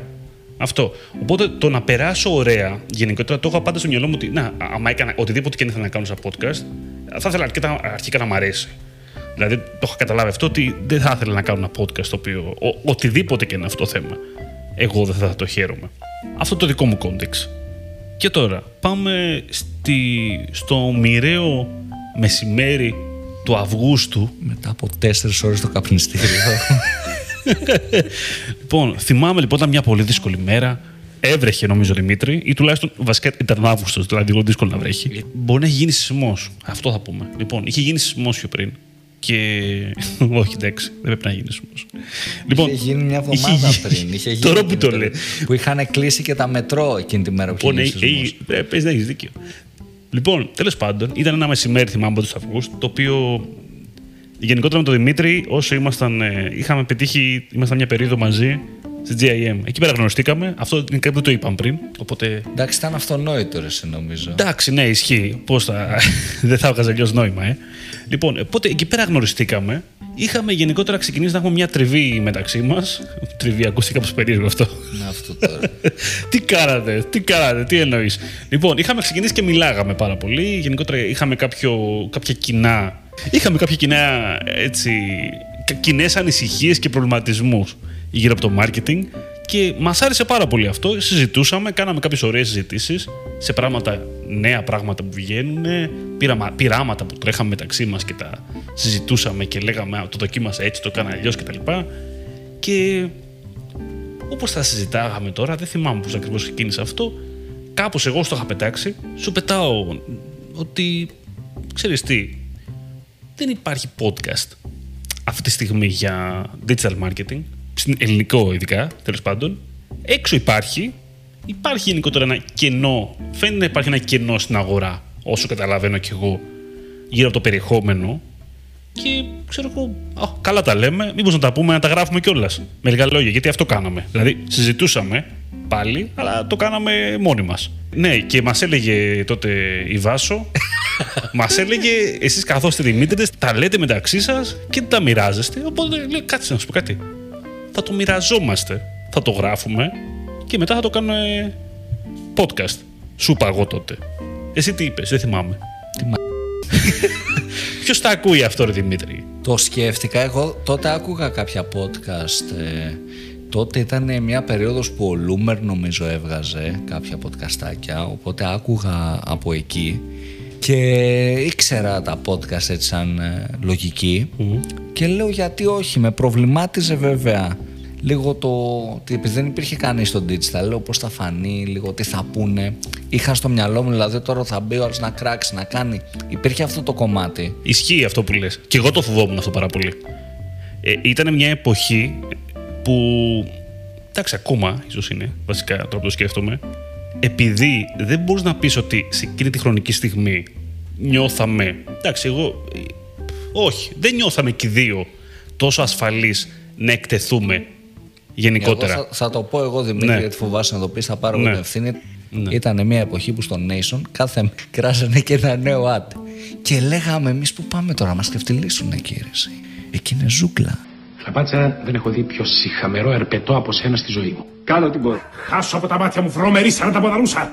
Με συγχωρείτε που σας διέκοψα. Μπορείτε να συνεχίσετε. Εγώ δεν είδα τίποτα, δεν άκουσα τίποτα τάφος. Υπήρχε πολύ, υπήρχε φοβία. Δηλαδή θυμάμαι όντως Ναι. κάθε μέρα. Και μετά μπήκε ο κανόνας που σωστά μπήκε ότι μην ανεβάζετε ένα ad. Χαχαχά, τι έκανε αυτός. Να υπάρχει ρε παιδί με επικοδομητική κριτική. Ναι. Τότε ήταν πριν μπει αυτός ο κανόνας. Και λέγαμε, εμείς τώρα που είμαστε εσωστρεφείς άνθρωποι γενικότερα, μπορεί να πεις, σχετικά, που να, να βγούμε τώρα εμείς, θα μας φάνε. Έχουμε ξεφτιλιστεί. Θα ξεφτιλιστούμε, θα μας κάνουν ρεζίλι, θα χάσουμε μάλλον και τη δουλειά μας παράλληλα. ε, και οκ, ξέρεις, δηλαδή. Δεν, δεν ξέρω πώς λειτούργησε. Από τη μια άποψη το ξεκινήσαμε ψιλοήσυχα, χωρίς να κάνουμε πολύ θόρυβο. Νομίζω εν τέλει. Ίσως αυτό μας βοήθησε. Δεν κάναμε πάρα πολύ θόρυβο στην αρχή, γιατί θέλαμε λίγο και να είμαστε σίγουροι ότι έχουμε βρει τα πατήματά μας γύρω από αυτό. Στο τι λέμε και. Εντάξει, ούτε τώρα κάνουμε. αυτό. Δηλαδή θεωρώ αν κάτι ε, έκανε το τζαμ ε, πετυχημένα ήταν η οργανική αύξηση. Δηλαδή το από Ναι. στόμα σε στόμα, ότι από συνάδελφο σε συνάδελφο. Και το έχω συζητήσει και με αρκετά άτομα που μου έχουν στείλει να με ρωτήσουν κάτι, να μου πούνε συγχαρητήρια κάτι τέτοιο. Ότι από πού μας άκουσες, ας πούμε. Και υπάρχει αυτό το κομμάτι που το από στόμα σε στόμα. Εντάξει, μετέπειτα και κάποια ρε παιδί μου υπήρξε ένα boost γιατί μιλούσα σε κάποια συνέδρια στο All Things Facebook και σε αυτα που πήραμε ένα boost γιατί έβλεπα όλο στο προφίλ. Είχα πει και για το podcast, οπότε ok, πήραμε και ένα boost. Αλλά γενικά ήταν όλο οργανικό το κομμάτι. Το άκουσε κάποιος, το είπε και σε έναν φίλο, το έστειλε και σε έναν άλλον. Ήταν και η εποχή που το Spotify ανέβαζε Ναι. τα podcast λίγο περισσότερο, τα προωθούσε περισσότερο, οπότε μας έδωσε και, μας έδωσε και το σχετικό boost όλο αυτό. Και. Και εν μεταξύ έχω την εντύπωση ότι τότε είχε ξεκινήσει και το Spotify τα podcast. Έχω αυτή την εντύπωση. Είχε ένα, ένα εξάμεινο πριν νομίζω. Ναι, είχε ε, λίγο- ήταν ακόμα φρέσκο θέλω να πω αυτό. Δηλαδή, όταν ξεκινήσαμε δεν είχε πάρα πολύ καιρό που είχαν βγει τα podcast στο Spotify. Αυτή την εντύπωση έχω. Μπορεί να έχει κανένα χρόνο, Δημήτρη. Όπω και να έχει, ισχύει αυτό που λες. Ήταν ε, γενικά αρκετά οργανικό. Ειδικά για το, α, το μεγαλύτερο μέρος του πρώτου χρόνου. Μωρέ όλο, γιατί τι τρέξαμε ας πούμε. Εντάξει, θέλω να σου πω ότι. Τι ναι, βα- βάλαμε έλατε. και 20 ευρώ σε ads. Ε, ξέρω εγώ τι έχεις βάλει εκεί 20 πέρα. ευρώ. Δεν ξέρω. Δημήτρη μου έχουν κλείσει δύο φορές το ad account. Γιατί, τι έχεις κάνει; Άστο ρε Δημήτρη, Τι κάνω, έτρεξες; κάνω καινούργια. Αυτό είναι για άλλο. 500 ευρώ Facebook. τι είναι αυτό; Τι τιμολόγιο είναι αυτό; Εντάξει, δεν είναι. Όλο οργανικό έχει κάνει. Και ούτε είμαστε οι άνθρωποι, ρε παιδί μου, που υπερποστάραν στα groups. Ένα post να έχουμε κάνει και, και αυτό ήταν guest, ας πούμε. Και επειδή ήταν guest. Περίμενε λίγο, γιατί. ε, Δεν το πάμε. Γιατί το ονομάσαμε Digital Jam; Μπήκα μέσα, Αυτό ακριβώς, podcast idea generation. Παιδιά, είναι τόσο ξενέρωτο πραγματικά. Μπήκα και ε, έλεγε το, το συγκεκριμένο tool, είχε την επιλογή να βάλεις με τι πραγματεύεται το, τι πραγματεύεται το podcast Βάλαμε κάτι digital, digital marketing. δεν marketing θυμάμαι. Και σου έβγαζε κάποιους συνδυασμούς. Σε, κάποιους, σε κάποιους συνδυασμούς είδα the hot, digit- the hot marketing digital jam, κάπως έτσι. Ήταν κάτι joke και Ναι. λέω θα το πούμε digital jam. Μετά είδαμε ότι υπάρχει και το domain ελεύθερο. Λέμε, οπ, μια χαρά. Μας άρεσε το jam γιατί το jam ήταν τύπου τζαμάρο, αλλά ήταν και το jam. Το... Η μαρμελάδα. Ναι. Ναι. Οπότε συνδύαζε, συνδύαζε δύο Δεν θα πράγματα. ξέρεις τώρα ποιο από τα δύο εννοούν τώρα; Τι εννοούνε; Οπότε ναι, ε, ήταν έτσι τόσο ωραίο και γενικό. Και έδεσε με το που το ακούσαμε. Έδεσε, το ναι. στέλνω στο Δημήτρη, γιατί το έκανα εγώ το name generator. Όχι, ρε, ήμουν από πάνω νομίζω. όχι, όχι, στην οθόνη στο σου. έστειλα, στο έστειλα. Α, Και, και μου λέει ο Δημήτρης, digital, αυτό είναι digital jam. Και το κρατήσαμε. Και πέτυχε. Με ξέρει όλη η Ελλάδα τώρα, Δημήτρη. Άστο. Πόσα άντζες είχες στο LinkedIn; εγώ. Πόσα; Πόσα; Νερό, πάνω Δεν από 10. θυμάμαι. Δεν τους, απο- δεν τους αποδέχομαι. Πάνω από 10. Ξέρεις, Καπατάω reject, ξέρεις, ο περίεργος. και μετά ήρθε και ο, ο φίλος σου, μας έκανε το λογότυπο, Ναι, ο Γιώργος ο Χαλκιάς. ο Γιώργος το Χαλκιάς, έφτιαξε. μπράβο, ο οποίος έτσι, Simple Designs. μπράβο, πολύ ωραίος. Έκανε αυτό το, το σχεδιάκι με το, με το DIT και το. Ωραίο, ωραίο που Έτσι. συνδύασε με το, το σχέδιο. Τίποτα, κάτι, κάτι απλό γενικότερα, αλλά εντάξει, αυτό θέλαμε. βασικά, κάτι απλό ναι, το θέλαμε απλό. κι εμείς. Και τώρα θα σας πάμε λιγάκι, αφού τα είπαμε λιγάκι πώς γεννήθηκε. Πώς ξεκινήσαμε μετά; Όταν ξεκινήσαμε λοιπόν, ε, πώς, τι κάναμε αρχικά; Είχαμε το, το εξής ζήτημα. Δεν είχαμε εξοπλισμό για, κανένα εξοπλισμό για podcast ε, φοβερό. Δεν είχαμε, για την Και ακρίβεια. τώρα έχουμε. και, τι, και τι είχαμε, είχαμε έναν εγγραφέα φωνής, ένα zoom, όσοι ξέρουν, όσοι έχουν ασχοληθεί με γραφές, γραφής φωνής, ένα zoom H1, αν θυμάμαι καλά, ένα μικρό πραγματάκι, το οποίο δεν θυμάμαι αν από την πρώτη στιγμή, νομίζω μετά, πρώτη στιγμή το είχαμε, είχαμε μόνο αυτό. Και μιλούσαμε και οι δύο πάνω του. Και οι δύο από πάνω του. Μμ. Αυτό ήταν η αρχή. Έχεις δίκιο. Και Το είχαμε στο τραπέζι το είχαμε κάτω. στο τραπέζι και σκύβαμε. Ναι. Σκύβαμε μπροστά στο τραπέζι για να μιλήσουμε. Και είναι και ο λόγος που ο ήχος στα πρώτα είναι, είναι τραγικός, το ξέρουμε. Και έμπαινα εγώ στο Audacity μέσα και έβαζα Amplify, πώς λέει, Amplify. Ανέβαζα εγώ, συν 20. Εδώ ακούγεται χαμηλό και τώρα δεν μόνο, το χαμηλώνω. Noise cancelling και έβαζα από εδώ, έβαζα από εκεί. Τέλος πάντων, έμαθα ηχοληψία χωρίς να το θέλω. Γενικότερα από αυτή τη διαδικασία. Α, και ακόμα μαθαίνω δυστυχώς. Αλλά εντάξει, αυτά είναι τα ωραία, θα σου έλεγα. Κάνει κάτι για χόμπι, ρε παιδί μου. Και πέρασαμε από αυτή τη φάση με τον εγγραφέα. Μετά πήραμε δύο ψήρες Τα μπούγια. ταμπούια. Μια καταπληκτική αγορά γενικότερα. Πολύ value. Λοιπόν. Είναι ψήρες μικρόφωνα τα οποία έχουν 30 μέτρα καλώδιο. Μα, αυτό ακριβώς ήθελα να πω. Και έτσι. Τα, αυτά τα πήραμε τρεις κιόλε για να έχουμε και για guest. Ναι, το είχαμε δουλέψει. Για guest το είχαμε κάνει. Δηλαδή τότε τα guest ήταν από κοντά. Σε κάποια guest το είχαμε κάνει Ναι, από κοντά. Ναι, Έτσι. Ε, και ήταν ε, 30 μέτρα το καλώδιο. Πήγαιναμε στο σαλόνι του Δημήτρη. ο ένας στη μία αγωνία, ο άλλος στην άλλη. Εγώ φορούσα και κάτι περίεργες πόλο μπλούζε. Α, ναι. Οι οποίες δεν είχα σιδερώσει καλά το γιακά τέλος πάντων και έπεφτε. Και χάναμε τον ήχο, δεν ήμουν τόσο καλός. Ή όταν ήμουν αξίριστος, ακουμπούσες τα μουσια. και Πω, ακουγότανε παιδιά, αυτό, ένα αυτό ήταν το χειρότερο. κρίτς, κρίτς, ρε παιδί μου, Ήτανε, πάνω, ναι. ναι, ναι, αυτό όταν ο Καλατζής κούναγε το κεφάλι του και το μουσι από κάτω ακουμπούσε στο κατάλληλο σημείο και ακουγόταν στο μικρόφωνο χρτς, χρτς. Και εγώ τώρα άντε να το σώσω στο Και μοντάζ μου αυτό. έλεγε ο Δημήτρης συνέχεια: μην το, Σταμάτα. μην το κάνεις αυτό, μην το κάνεις. Και είχα φτάσει σε ένα σημείο. Μιλούσα με ακίνητο το κεφάλι λες, και ήμουνα βαλσαμωμένος και κοιτούσα μία εικόνα που είχε της Μπριτζίτ Μπαρντό, ο Δημήτρης στο σαλόνι του. Και ήμουν έτσι, βαλσαμωμένος, δεν κουνιόμουν. Τώρα από συνήθεια ακόμα έτσι μιλάω στα podcast. από τόσα επεισόδια. Γι' που αυτό τον έχετε δει τον Καλατζή σε κάτι συνέδρια και τέτοια πάντα είναι έτσι έτσι, ακίνητος. έτσι ακίνητος. Δεν, δεν μπορεί. Φοβάται μην κουνηθεί ο ήχος. Μην, μην κουνηθεί, ναι. Αυτό μου μην λέγανε. κουνηθεί ο ήχος, Μην, φοβερό. μην κουνηθεί, εγώ χαλάσω ο ήχος. Αυτό μου λένε και στα μπούσια. Κόλλησε η κάμερα. Όχι, εγώ έχω έτσι. Λαγκάρι, λαγκάρι. Εκείνος, τι να τους πω στα παιδιά. Ναι.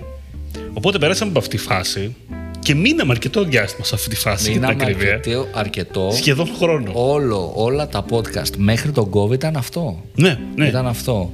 Και στο ενδιάμεσο όμως, Εδώ προ-COVID, έχουμε τα. Έχουμε δύο δύο. επεισόδια ή ένα. δύο επεισόδια στο αμάξι. Θα προσπαθήσουμε να κάνουμε το πρώτο μας επεισόδιο ενώ οδηγάω. Εγώ τουλάχιστον δεν οδηγάμε και δύο. ο Δημήτρης ο Ζαχαράκης θα μιλάει πιο λίγο. Άμα. ναι, για να προσέχει κάποιος τον δρόμο. Εγώ πιστεύω Ναι. και μπορεί να γίνει Ναι. να επιστρέψουν κάποια, να κάνουμε μια στο τόσο. Μπορούμε. Και μπορούμε να το κάνουμε ξεχωριστή σειρά. Θα το δούμε μετά τις διακοπές που θα έχουμε όρεξη για content creation. Ο κόσμος το ζητάει σίγουρα. Περίμενε, να το εξηγήσουμε. Να το εξηγήσουμε τι είχε γίνει τότε. Γενικότερα. Είχαμε τον εγγραφέα, όπως σας είπαμε, και τα δύο ακουστικά. Και δεν προλαβαίναμε να Δεν γυρίσουμε προλαβαίναμε. Και επεισόδιο. Δεν θα χάσουμε, λέμε όμως. Κάθε εβδομάδα θα ανεβάζουμε. Δεν πρέπει να χάσουμε. Γιατί άμα χάσει μια εβδομάδα, είναι σαν τη διατροφή. Με το που πάρεις το πρώτο σουβλάκι, έρχεται το δεύτερο, το τρίτο, το τετάρτο. Ε, δεν τελείωσε. γίνεται. Δεν γίνεται. Λέμε δεν το χάνουμε. Και λέει ο Δημήτρης, θα φέρω τον εξοπλισμό και θα το κάνω στο αμάξι. Όπως σε γυρίζω στο σπίτι του, λέω, μέχρι να πάμε από Άγιο Δημήτριο στο Σύνταγμα, να σε παρατήσω. Ε, εντάξει. Είναι, έτσι κι αλλιώς είναι 25 λεπτά μέχρι να πάμε. Εντάξει. Βγάλαμε ένα επεισόδιο. Βγάλαμε ένα επεισόδιο. Και είναι ένα περίεργο επεισόδιο. Ωραίο επεισόδιο Είναι παρόλα το αυτά. Facebook vs Google το ένα. Μπράβο. Και έχουμε και ένα άλλο Με στο τα νέα. αμάξι. Ένα με τα νέα. Ναι. Τέσσερα νέα. Ναι, κάτι, Για την κάτι Google, τέτοιο ε, ήταν. Στο ναι. αυτοκίνητο, κάπως έτσι. Είναι πολύ ωραία το στο αυτοκίνητο. Εγώ προτείνω όσοι δεν τα έχετε ακούσει να τα ακούσετε. Βγάζουν vintage feeling και μπορούν να επιστρέψουν με κάποιο τρόπο. Και έχουν αυτή τη μαγεία να ακούς τα flash. Α, Αυτό, αυτό είναι, είναι, Είναι- είναι είναι, φοβερό. ρεαλιστικό. Και τι γίνεται, αυτό τώρα το ακούγανε και άλλοι στο αυτοκίνητο. Και νιώθανε μέρος της παρέας. Εμένα μου το έχουν πει παιδιά. Νιώθω ότι είσαι μαζί. Νιώθαν ότι πηγαίναμε μαζί, ρε παιδί μου, στον κυφισό που δεν κινείται 40 λεπτά. Ναι. Οπότε ήταν ωραίο. Έχουμε γυρίσει και ένα στο, στο κηλικείο της δουλειάς. Αυτό δεν το θυμάμαι. Εγώ να σου πω την αλήθεια. Έτσι, Δηλαδή, εγώ το θυμάμαι Το εγώ. έχω χάσει εγώ. Το θυμάμαι, ήταν μπόνου Τετάρτης. Έχει γυριστεί, παιδιά, ένα μπόνου εκεί. Γιατί δεν προλαβαίναμε και λέμε στο διάλειμμά μας θα κάνουμε και ένα μπόνου. Δύο λεπτά ήταν τα μπόνου. Να το βγάλω, γιατί ήταν Τετάρτη και έπρεπε να βγει. Τα βγάλαμε τα λεφτά μας Και, γενικότερα και, εκεί τη μέρα. βγήκε, και βγήκε το, το μπόνους της Τετάρτης, δύο λεπτά επεισόδιο με ένα tool που προτείναμε, που το είχαμε δει πιο πριν. Και μετά ήρθε η ανάπτυξη του Jam. Και η ανάπτυξη του Jam ήρθε λόγω COVID. Γιατί μας κόβουν τις εξόδους. Δεν μπορούσαμε να βγούμε να στείλω SMS και να έρθω τι. Τι θα στείλω SMS για το Jam. Πατάω Τι, το 9 τι. και τι; Δεν έχει 9, μέχρι 6 είχε νομίζω. Ε, το, 7, εντάξει. το 9 ήταν για το jam. ε, και δεν είχαμε, οπότε λέμε ήρθε η στιγμή, φοβότανε κιόλας ο Δημήτρης. Εγώ μόνο φοβόμουν. Βασικά δεν μπορούσε να βγεις έξω, αφού, αφού ήταν είχε απαγόρευση. Ο Δημήτρης φοβότανε Ε, ναι. και, κάνα, Και εγώ φοβόμουν, ναι, ισχύει. Πρώτο διάστημα, καλά. και κάναμε ένα. Ε, τέτοιο Αφού λέμε, κάναμε πρώτα, κάναμε ένα κενό κάναμε εκεί πέρα, ένα μικρό κενό γιατί δεν ξέραμε τι θα και γίνει. κάναμε ένα webinar, αν θυμάσαι live, που δείξαμε Google Tag Manager. Είναι το μόνο live jam που υπάρχει. Google Tag Manager και Data Studio. Και είναι το μόνο share που κάναμε στο Nation. Και είχαμε κάνει και με τον ε, Κυριάκο.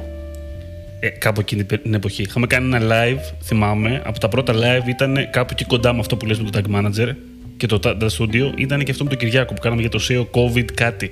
Νομίζω ότι εκεί ήτανε. Ναι. Ή να ήταν πιο μετά. Το, το χάνω τώρα και εγώ λιγάκι τώρα. Εκεί, έχω ήταν, γεράσει. εκεί ήταν, εκεί ήταν. Δεν μπορώ. 100, Παίξαμε 100 επεισόδια είναι αυτά. Δημήτρη, τα χάνω. 130 κάτι. 130 κάτι κανονικά, ναι. Εκεί ήταν η περίοδος, οπότε στην αρχή κάναμε μία παύση με κάποια lives. Ήμασταν και λίγο σαστισμένοι τι γίνεται αύριο, τι γίνεται μεθαύριο. Υπήρχε και μεγάλη πίεση. ε, Agency level τουλάχιστον εμείς είχαμε μεγάλη πίεση από τους πελάτες, οπότε δεν ήταν... κάτι Χαμός καλύτερο. γινόταν γενικότερα εκείνη την περίοδο. Ναι. Ο Δημήτρης δεν ήταν όμως στο agency. Εγώ ήμουν Είχε in house φύγει- εκείνη την περίοδο, αλλά και πάλι εντάξει, οκ. άστα, ήταν. ε, ήταν άλλη φάση. άλλη- άλλο δράμα και εκεί. Τέλος Ναι. πάντων. Και, και κάπως έτσι ξεκινάμε τα online. Και στα, από το Zoom τέλος πάντων, Ε, νομίζω TeamSpeak. TeamSpeak τότε, είχαμε Πρώτα. τον TeamSpeak server. Είχαμε ξεκινήσαμε. δοκιμάσει κάτι με Google Meet και τέτοια. Είχε και θέμα με τη σύνδεση. Ε, εσύ στα και- σεπόλια δυστυχώς να βάλουμε ένα context στα σεπόλια έχουμε πολύ κακό ίντερνετ δεν έχει μπει ακόμα VDSL τώρα περνάνε γραμμές για VDSL οπτική ίνα και δεν ξέρω εγώ τι το πότε θα περαστεί και σε εμένα είναι ένα θέμα άλλο ε, δεν έχω ακόμα ειδικά τότε Να ζητήσουμε μια χορηγία. Κάποιος τηλεπικοινωνιακός πάργο να έρθει. Κάπο- αν μας ακούει κάποιος από το Όχι, να marketing, μα- μην μας το κάνει να τσάμπα. το πληρώσουμε Να το, να το πληρώσουμε, ρε Πόσο παιδιά. κάνει, ρε Δηλαδή, παιδιά, να στα- πόσο κάνει να στα αγοράσω. Λοιπόν, δηλαδή, τρία χρόνια, ρε παιδί μου. Εντάξει. Και δοκιμάσαμε Google Meet, δοκιμάσαμε Skype, δοκιμάσαμε Zoom και είδαμε ότι το quality δεν ήταν τόσο καλό. Εγώ κολούσα κιόλας και τα bitrate σε επίπεδο audio δεν ήταν καθόλου καλά. Και ψάχνω να βρω λίγο εκεί πέρα, ρε παιδί μου, ποιο online call software, ας πούμε, έχει το καλύτερο bitrate και βρίσκω το TeamSpeak, που χρειάζεται να πληρώσεις ένα server και μπορείς να βάλεις όσο bitrate θέλεις, ας πούμε, πολύ παραπάνω. Πληρώνουμε ένα server και ξεκινάμε μέσα από εκεί. Και μετά πήγαμε στο. Καλά, μετά πήγαμε στο Discord. Άστο αυτό. Μετά ε, το τελειωτικό είναι το Discord. Εκεί όμως άνοιξε παράθυρο Ναι. Ε, λόγω καραντίνας και λόγω μειωμένων εξόδων που είχαμε γιατί δεν βγαίναμε. Να επενδύσουμε στο Jam Δημήτρη. Γιατί πήραμε τα μικρόφωνα. Ακριβώς. Εκεί πήραμε τα μικρόφωνα. Και είπαμε λέει και να σοβαρευτούμε γενικότερα, να είναι λίγο πιο σωστό όλο αυτό. Οπότε πήρε ο Δημήτρης τον εξοπλισμό του, πήρε το μικροφωνάκι του, πήρα και εγώ το μικροφωνάκι μου, πήρα και την κονσολίτσα, ώστε, ένα μικρό, μια μικρή κονσόλα, ώστε σε περίπτωση που ο Δημήτρης έρθει εδώ να τον περιμένει, ορίστε πει, πέρασε, πέρασα 1,5 χρόνος και ήρθε. Ξέρεις, πλάκα κάνω. Λοιπόν, εντάξει, δεν το έχω τόσο πολύ καιρό στην πραγματικότητα. Οπότε παίρνω και μικρόφωνα και τι. Αυτό. Αυτό. Αυτό βασικά. Ε, οι τεχνικές δυσκολίες μετέπειτα του ήχου περάσαμε διάφορα περίεργα. Δηλαδή δο- έχουμε δοκιμάσει, έχουμε tool το οποίο σε βοηθάει για την ένταση του ήχου. Να, δηλαδή να σου ανοίγει την ένταση στα πιο επιθυμητά επίπεδα. Αυτό μπορεί. Δεν θυμάμαι τώρα πότε ακριβώς ξεκινήσαμε να το κάνουμε. Σίγουρα έχουμε πάνω από χρόνο τώρα. Ε, έχουμε, το ξεκινήσαμε πριν δύο Black Friday, όχι την προηγούμενη, την πιο Μπράβο, προηγούμενη. έχεις δίκιο. Είχα βρει ένα sale, ένα πολύ ωραίο έτσι. Αψούμο νομίζω είναι ναι, αυτό. σε Absumo, ε, ένα application. Το και λέω. Master κάτι. Ναι, σωστά. Και λέω Δημήτρη, Remaster Audio, κάπως έτσι. Ναι. Λέω Δημήτρη, το αγοράζουμε. Και το αγοράζω. Απλό πρόγραμμα το οποίο σε βοηθάει λίγο να κάνει πιο εύκολα τα adjust ε, του ήχου. Τώρα, εντάξει, στην πραγματικότητα ε, έχουμε μοντάζ, έχουμε Audacity, το οποίο μπλέκω εγώ, δεν μπλέκει ο Δημήτρης, γιατί ο Δημήτρης δεν θέλει να λερώσει στα χέρια Δεν του είμαι. το μοντάζ.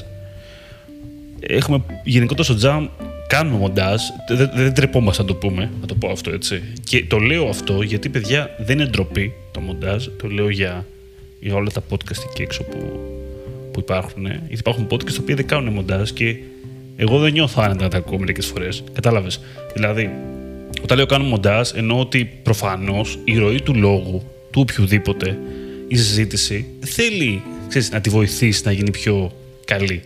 Θα ξεχαστώ, Των θα πω. υπολείπων μπορεί, η δική μου όχι. Η δική σου όχι. Εντάξει, εκτός από τη δική σου. Δηλαδή, ε, ρε παιδί μου, θα μας ξεφύγει ένα. Ε, θα μας ξεφύγει ένα ο, ένα κάτι, ας πούμε. Και όλα αυτά προσπαθούμε λιγάκι να τα, να τα διορθώνουμε στο Είναι- μοντάζ. Βέβαια, έχουμε βελτιωθεί και οι ίδιοι στον τρόπο ομιλίας. Γιατί παλαιότερα στα πρώτα επεισόδια, πέρα το ότι άμα ακούσει, εγώ δεν μιλούσα καθόλου. Ναι, είναι και αυτό. Ε, Ένα θέμα. είχα, είχα δηλαδή, εγώ ετοίμαζα, βέβαια τότε εγώ ετοίμαζα το content. Μμ. Τότε ετοίμαζα ένα doc με πάρα πολλή πληροφορία, αλλά δεν τα έλεγα τα περισσότερα. Πες τα εσύ, Δημήτρη. Ε, Πες το εσύ, ήταν, Δημήτρη. ήταν έτσι, μοιράζαμε ποιος θα πει τι και έδινα στο, στο ζαχαράκι τα πιο πολλά. Εγώ κρατούσα λίγα να πω. Αλλά νιώθω ότι και εμείς βελτιώσαμε τον τρόπο που μιλάμε. Οπότε παλιά δηλαδή ξεκινούσαμε. Ε, ε, ε, ε, ήταν αυτό μόνιμα. Τώρα αυτό δεν υπάρχει σε πολύ μεγάλο βαθμό. Λοιπόν, και σε αυτό, εδώ θα, το, θα κάνω μια γέφυρα τώρα για να πάμε παρακάτω. Γιατί ισχύει αυτό που λες. Έχουμε αλλάξει πάρα πολύ τρόπο που μιλάμε και το έχουμε βελτιώσει, μπορώ να πω. Νομίζω και οι δύο. Εδώ πάμε στο κομμάτι το κιόλας που, το που μας βοήθησε το jam. Δηλαδή, Αυτό μας το έχουν ρωτήσει πάρα πολύ. ναι. Πού, τι, τι σας προσέφερε. Καταρχήν να πούμε ότι α, είναι ένα podcast το οποίο εκεί το κάναμε. Κάναμε ένα... Είχαμε δοκιμάσει και έχουμε ακόμα ένα τύπου support τέλος πάντων για το Patreon και το, το- αυτό το, είναι κάτι το οποίο το βλέπουμε λιγάκι το κομμάτι του monetization αλλά στην πραγματικότητα δεν έχουμε κάνει monetization αυτό το πράγμα ενώ monetization του τύπου δεν έχουμε πάρει λεφτά ρε παιδάκι Κοίτα, μου από το podcast- δεν, έχουμε, δεν, δεν, δεν έχουμε βγάλει τα λεφτά του εξοπλισμού πώς θα το πω αλλιώς; Pure από το podcast, ε, όχι. Από εξωτερικές δουλειές και από πράγματα που μπορεί να πήραμε από το podcast, ε, ναι, ρε παιδί. μου, Ακριβώς. Θεωρώ ότι πήραμε. Εδώ ήθελα να το δέσω τώρα. Αλλά να πω έτσι, πριν το δέσεις αυτό, να Ναι. πω ρε παιδί μου ότι και εμείς θα κάνουμε κάτι monetization. Δηλαδή, θεωρώ ότι υπάρχει μια ανάγκη, το βλέπω και σε μηνύματα δύο-τρία που μου ήρθαν ε, ε, πριν καμιά εβδομάδα ήταν από κάποια παιδιά που είναι νέα στο χώρο και μιλούσαμε λίγο για το κομμάτι improvement, τι μπορείς να κάνεις για να βελτιωθείς Οκ, πήρα ρε παιδί μου το χι πτυχίο, πτυχίο, το certification.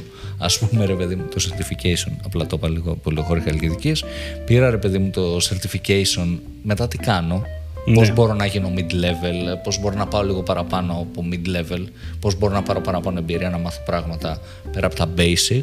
Οπότε θεωρώ ότι υπάρχει κενό σε αυτό, αλλά νιώθω ότι δεν κάναμε ποτέ optimize για χρήματα. Δεν κάναμε. Από την άλλη, νιώθω ότι κάναμε και λίγο υπομονή. Και εγώ. Μας ένοιαζε μωρέ. Αρχικά δεν μας ένοιαζε, αλλά θα να σου πω, νομίζω ότι το γεγονός ότι δεν βιαστήκαμε κιόλας, δεν κάναμε, δηλαδή, δεν πήγαμε από το χρόνο και λέμε, Α, πάμε τώρα, πάμε να τους πάρουμε τα σόβρακα. Δεν το είπαμε αυτό. Ενώ δεν το είπαμε με έννοια να βγάλουμε λεφτά, με αυτή την έννοια, δεν το κάναμε και εγώ νομίζω ότι μας έκανε καλό. Να σου πω την αλήθεια. Ναι, γιατί ο άλλος άκουγε κάτι και φαινόταν ότι η, η λογική ήταν να δώσει info. Γιατί δεν πουλούσε τίποτα at the end of the Ναι. day. Και το content δεν είναι το θέμα να πουλάς. Feel free να πουλήσεις το οτιδήποτε. Αλλά πρέπει όταν φτιάχνεις το content να σκέφτεσαι πρώτα το value και μετά το να πουλήσω. Σωστό. Ο- αν θες, ρε παιδί μου, να κάνεις podcast για να δίνεις value, μπορείς να κάνεις podcast για self-branding και είναι, και είναι fine και αυτό έτσι, ή για να προωθήσεις το agency σου, ή το freelance σου, ή το consulting σου. Είναι τέλειο και δουλεύει. Αν θες όμως να σε ακούνε για το value σου, Γιατί γι' αυτό θα σε ακούνε για να προωθήσει τον εαυτό σου. Πρέπει το content να το φτιάχνεις με τη λογική να προσφέρω σε κάποιον και μετά ναι, θα πουλήσεις και κάτι. Οπότε εμείς επειδή μέχρι τώρα να δούμε τι product θα βγάλουμε, κάτι θα βγάλουμε και jam. Κάτι θα βγάλουμε. ρε θα παιδιά. δούμε. Κάτι θα βγάλουν. Μέχρι τώρα όμως δεν, δεν πουλούσαμε για τίποτα, οπότε το content ήταν καθαρά για το content. Ε, είτε λέγαμε κάτι που είχαμε δίκιο, είτε κάτι που κάποιος μπορεί να διαφωνούσε, να έχει άλλη άποψη. Ήταν η άποψή μας, παιδί μου. Εντάξει, είχαμε ένα κομμάτι donations, το οποίο είναι, να σου πω κάτι. Εντάξει, εμένα με κάνει ευτυχισμένο γενικότερα. Ότι έτσι. κάποιος το δίνει και δεν Ναι. παίρνει τίποτα πίσω και λέει θα σε Ακριβώς. απορτάρω τους τζαμ. Είναι πολύ όμορφο. Είναι πολύ ωραίο και προ- προφανώς ευχαριστούμε πάρα πολύ όλους αυτούς που το έχουν κάνει. Και αυτό. μισό ευρώ να δώσεις, έτσι. At the end of the Ήτανε- day είναι, είναι Ναι. πολύ σημαντικό γιατί δεν κερδίζεις κάτι, ρε παιδί μου. Είναι τα Ναι. m- minor, τα, τα, τα συν που κερδίζεις, Ναι. αλλά είναι πολύ θετικό για αυτόν που του παρέχεις. Και είναι, είναι πολύ ωραίο γιατί νιώθεις. Ε, θα σου έλεγα αυτό. Νιώσαμε ότι είμαστε content creators. Εμείς έτσι. Ενώ, δεν, ενώ κανονικά δεν είμαστε, αλλά γίναμε. Είμαστε, είμαστε. Γίνμα, ε, είμαστε βασικά τώρα πια. Και είναι πολύ ωραίο το συνέστημα όλο αυτό. Και να πούμε και το 2000, ε, 2021, πρακτικά, που μιλήσαμε τότε με το Σταύρο, από το, που έχει το growdigital.gr και τότε ξεκίνησε παράλληλα και το newsfeed. Έτσι, το γνωρίσαμε τον Σταύρο, δεν τον, τον ξέραμε τον Σταύρο βασικά, ξέραμε τον Grow Digital, εγώ από παλιότερα γιατί ήταν πιο παλιό, ήταν παλιό site γενικότερα για, για digital marketing news. Οπότε ήρθε ο Σταύρος, θυμάμαι, ο Σταύρος μας έστειλε, οπότε ήταν πιο εύκολο γιατί. Ε, άμα περίμενε από εμάς. Εμείς δεν στέλνουμε. άμα περίμενε από εμάς, να στείλουμε πάει. Κάναμε μια συζήτηση, οκ, τα βρήκαμε τέλος πάντων. Μύρισαμε τα χνότα μας, που λένε. και κάπως έτσι ξεκίνησε το ξαδερφάκι μας, το Grow Digital. Μαζί μας δηλαδή, να κάνουμε τα newsfeed. Τα οποία τα έχουμε ακόμα μέχρι τώρα. Και πάνε και καλά. Και πάνε και καλά. Ο κόσμος γουστάρει. Γουστάρει. Δεν είμαστε πιο θελάγυρο και λαϊκό podcast. Τι Άμα με με. γίνει τώρα. από- Αρέσει στον κόσμο, αρέσει. Μας στέλνουν θετικά μηνύματα, πάνε καλά. Οπότε συνεχίζουμε. Στο κομμάτι τώρα τι μας βοήθησε το Jump, έτσι. Το, το ειλικρινές όμως που λέγαμε. Πες εσύ να πω κι εγώ μετά. Να πω, λοιπόν, να πω ότι μας έδωσε μία αναγνώριση, οργανική και αργή ίσως, αλλά μας έδωσε μια αναγνώριση σχετικά στο χώρο. Προσωπικά με έχει βοηθήσει, ενώ και στο εργασιακό κομμάτι, ενώ ρε παιδάκι μου έχω γνωρίσει ανθρώπους οι οποίοι μιλήσανε μαζί μου μόνο και μόνο, ας πούμε επειδή α, ξέραν ότι κάνω το podcast, μου είχαν ακούσει δύο επεισόδια. Οπότε να μου πούνε μια κουβέντα. Οπότε αυτό λιγάκι είναι σαν να είχαν ακούσει τη φωνή μου, ήμουν πιο γνώριμος σε αυτούς, οπότε είναι πιο εύκολη ε, επικοινωνία μαζί τους. Και μετέπειτα όλο αυτό, ρε παιδάκι μου, λιγάκι νιώθω ότι το, το εξαργύρωσα κυρίως στο κομμάτι, στο κομμάτι αυτό. Δηλαδή, ότι γίνεσαι γνωστός σε ένα κομμάτι, σε ένα κύκλο γενικότερα γύρω από το marketing. Έτσι. Ε, Συν ότι υπάρχουν άνθρωποι οι οποίοι βλέπουν ότι ασχολείσαι με αυτό, βλέπουν ότι ασχολείσαι με την παραγωγή περιεχομένου, οπότε αυτό σε ανεβάζει αυτόματα, θα πω εγώ. Ακόμα και άμα δεν το θέλεις, ε, ακόμα και δεν είναι σκοπός σου να.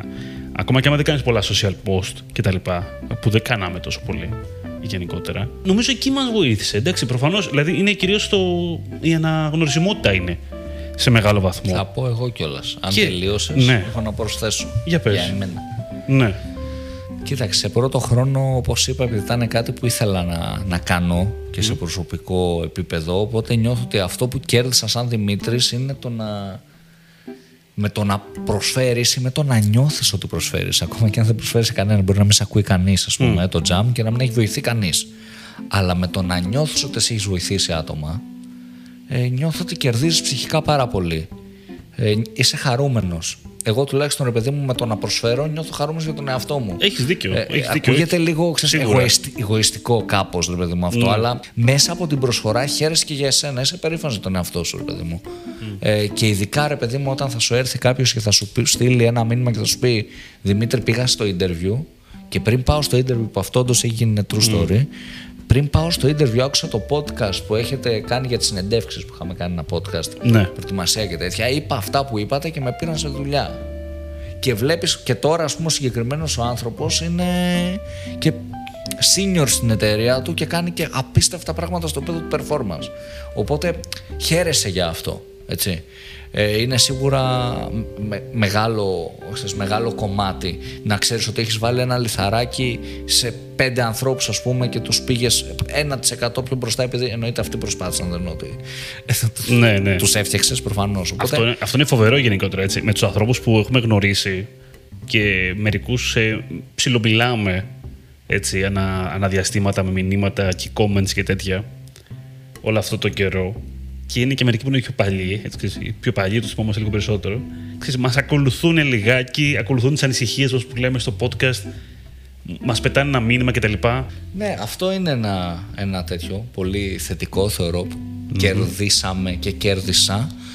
Ένα άλλο κομμάτι είναι αρκετούς ανθρώπους ρε παιδί μου, επικοινωνίες με ανθρώπους, γνωριμίες ε, σε επαγγελματικό επίπεδο με καλούς επαγγελματίες, με ανθρώπους, αυτό που είπες και πριν, που έχουν τις ίδιες, τους ίδιους προβληματισμούς, την ίδια αγάπη με σένα, δηλαδή θεωρώ ότι κέρδισα πολλούς ανθρώπους Ναι. σε αυτό το κομμάτι και σημαντικές γνωριμίες και πράγματα που θα έχω να θυμάμαι ε, no matter what, οπότε γι' αυτό είναι πολύ θετικό.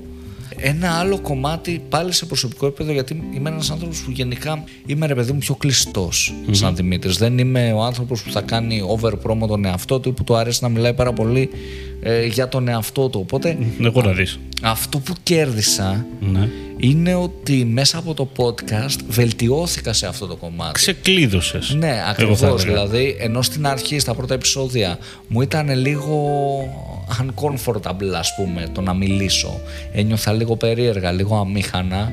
Ε, αυτό το ξεπέρασα. Οπότε και σε οποιαδήποτε, οποιοδήποτε συνέδριο και αν είναι αυτό, podcast, whatever, εγώ νιώθω, νιώθω καλά, νιώθω πολύ ok στο να μιλήσω και μου βγαίνει φυσικά. Οπότε ένα κομμάτι είναι ε, αυτό πάρα πολύ και ένα άλλο κομμάτι ε, που κέρδισα επίσης ε, πέρα από το ok της αναγνωρισιμότητας που και το podcast και άλλες ενέργειες βλέπε ομιλίες, βλέπε δεν ξέρω διδασκαλίες, whatever, κερδίζει αναγνωρισιμότητα αρκετή Ναι. ε, ένα άλλο κομμάτι είναι ότι όταν θες να φτιάξεις ένα επεισόδιο και είτε θες να διδάξεις κάποιον, είτε θες να μιλήσεις για κάτι και κρατάς πέντε bullets, σε βοηθάει στο να μάθεις καλύτερα εσύ ο ίδιος το θέμα. Δηλαδή Μπράβο. η γνώση σου να γίνει, να μπει σε περισσότερο βάθος. Αυτό ήθελα να σου πω. Πρακτικά, εγώ νιώθω ότι επειδή είχαμε το jam και επειδή είχαμε και την. Προσπαθούσαμε γενικότερα να χτίσουμε ροή, να, να κάνουμε επεισόδια, να βρούμε περιεχόμενο. Αυτό μας βοήθησε για τους ίδιους στο να μάθουμε πράγματα πολλές φορές. Έχουμε και κατά λάθος. Δηλαδή, να ξεκινάμε να μαζέψουμε πέντε tips, να πούμε ένα πράγμα, μια σύμβουλη. Και από τη συζήτηση που κάνουμε, καταρχήν μπορεί και μεταξύ μας πολλές φορές. Δηλαδή, να πεις κάτι εσύ το οποίο εγώ, α, δεν, το- δεν, δεν το ήξερα. Να πω εγώ κάτι που εσύ δεν το ήξερες. Οπότε κάναμε και παίρναμε γνώση, επειδή ψάχναμε ένα αντικείμενο για να το κάνουμε podcast, και ανταλλάζαμε γνώση λίγο μεταξύ μας. Και, και λόγω της διαδικασίας, ότι ξέρεις, προσπαθούσαμε να το κάνουμε καλύτερο αυτό, βοηθούσαμε κατά λάθος και τον εαυτό μας στο να γίνουμε Ακριβώς. και εμείς καλύτεροι. Είναι θετική παρενέργεια. Και εδώ φταίει το γεγονός ότι ξεκινήσαμε και το podcast με μια λογική ότι δεν βγήκαμε να πούμε ότι είμαστε οι super duper experts, ninja. Εδώ θέλω ένα disclaimer. Εγώ θεωρώ ότι είμαι ο super duper expert. Όταν, όταν ξεκινήσαμε, λέω. Ε, ξεκίνησα από την αρχή εσύ ότι είσαι ninja. Εγώ πάντα θεωρούσα ότι είμαι από τους καλύτερους. Είμαι ο Δημήτρης Ζαχαρέας και δίπλα μου ο, Δημή... ο Νίτζα, ο Δημήτρης Καλέτζης. Ρε παιδί μου, εγώ ανέκαθεν θεωρούσα πριν κοιμηθώ, θα σου Ναι, πω τώρα σοβαρά. ότι είμαι ο καλύτερος. Ο- Θεωρούσα πριν, πριν τρία χρόνια, τέσσερα ας πούμε, θεωρούσα ότι είμαι από τους καλύτερους. Ναι. Τώρα θεωρώ ότι είμαι ακόμα από τους πιο καλούς. Μπράβο. Ε, δεν, σου- δεν το θεωρώ με cocky τρόπο όμως το να μην ακούσω κάποιον, αλλά Ναι. εγώ πριν κοιμηθώ θεωρώ ότι σε αυτό που κάνουμε από τους καλύτερους στην Ελλάδα. Μπράβο, Δημήτρη. Δηλαδή το πιστεύω. Τώρα μπορεί κάποιος να γελάει. Οκ. Αλλά θα σου πω ότι Ποια γέλασε; Ποια γέλασε, την άκουσα. Θα σου πω ότι ρε παιδί μου, εγώ όταν Ναι. μιλάω το, το πιστεύω.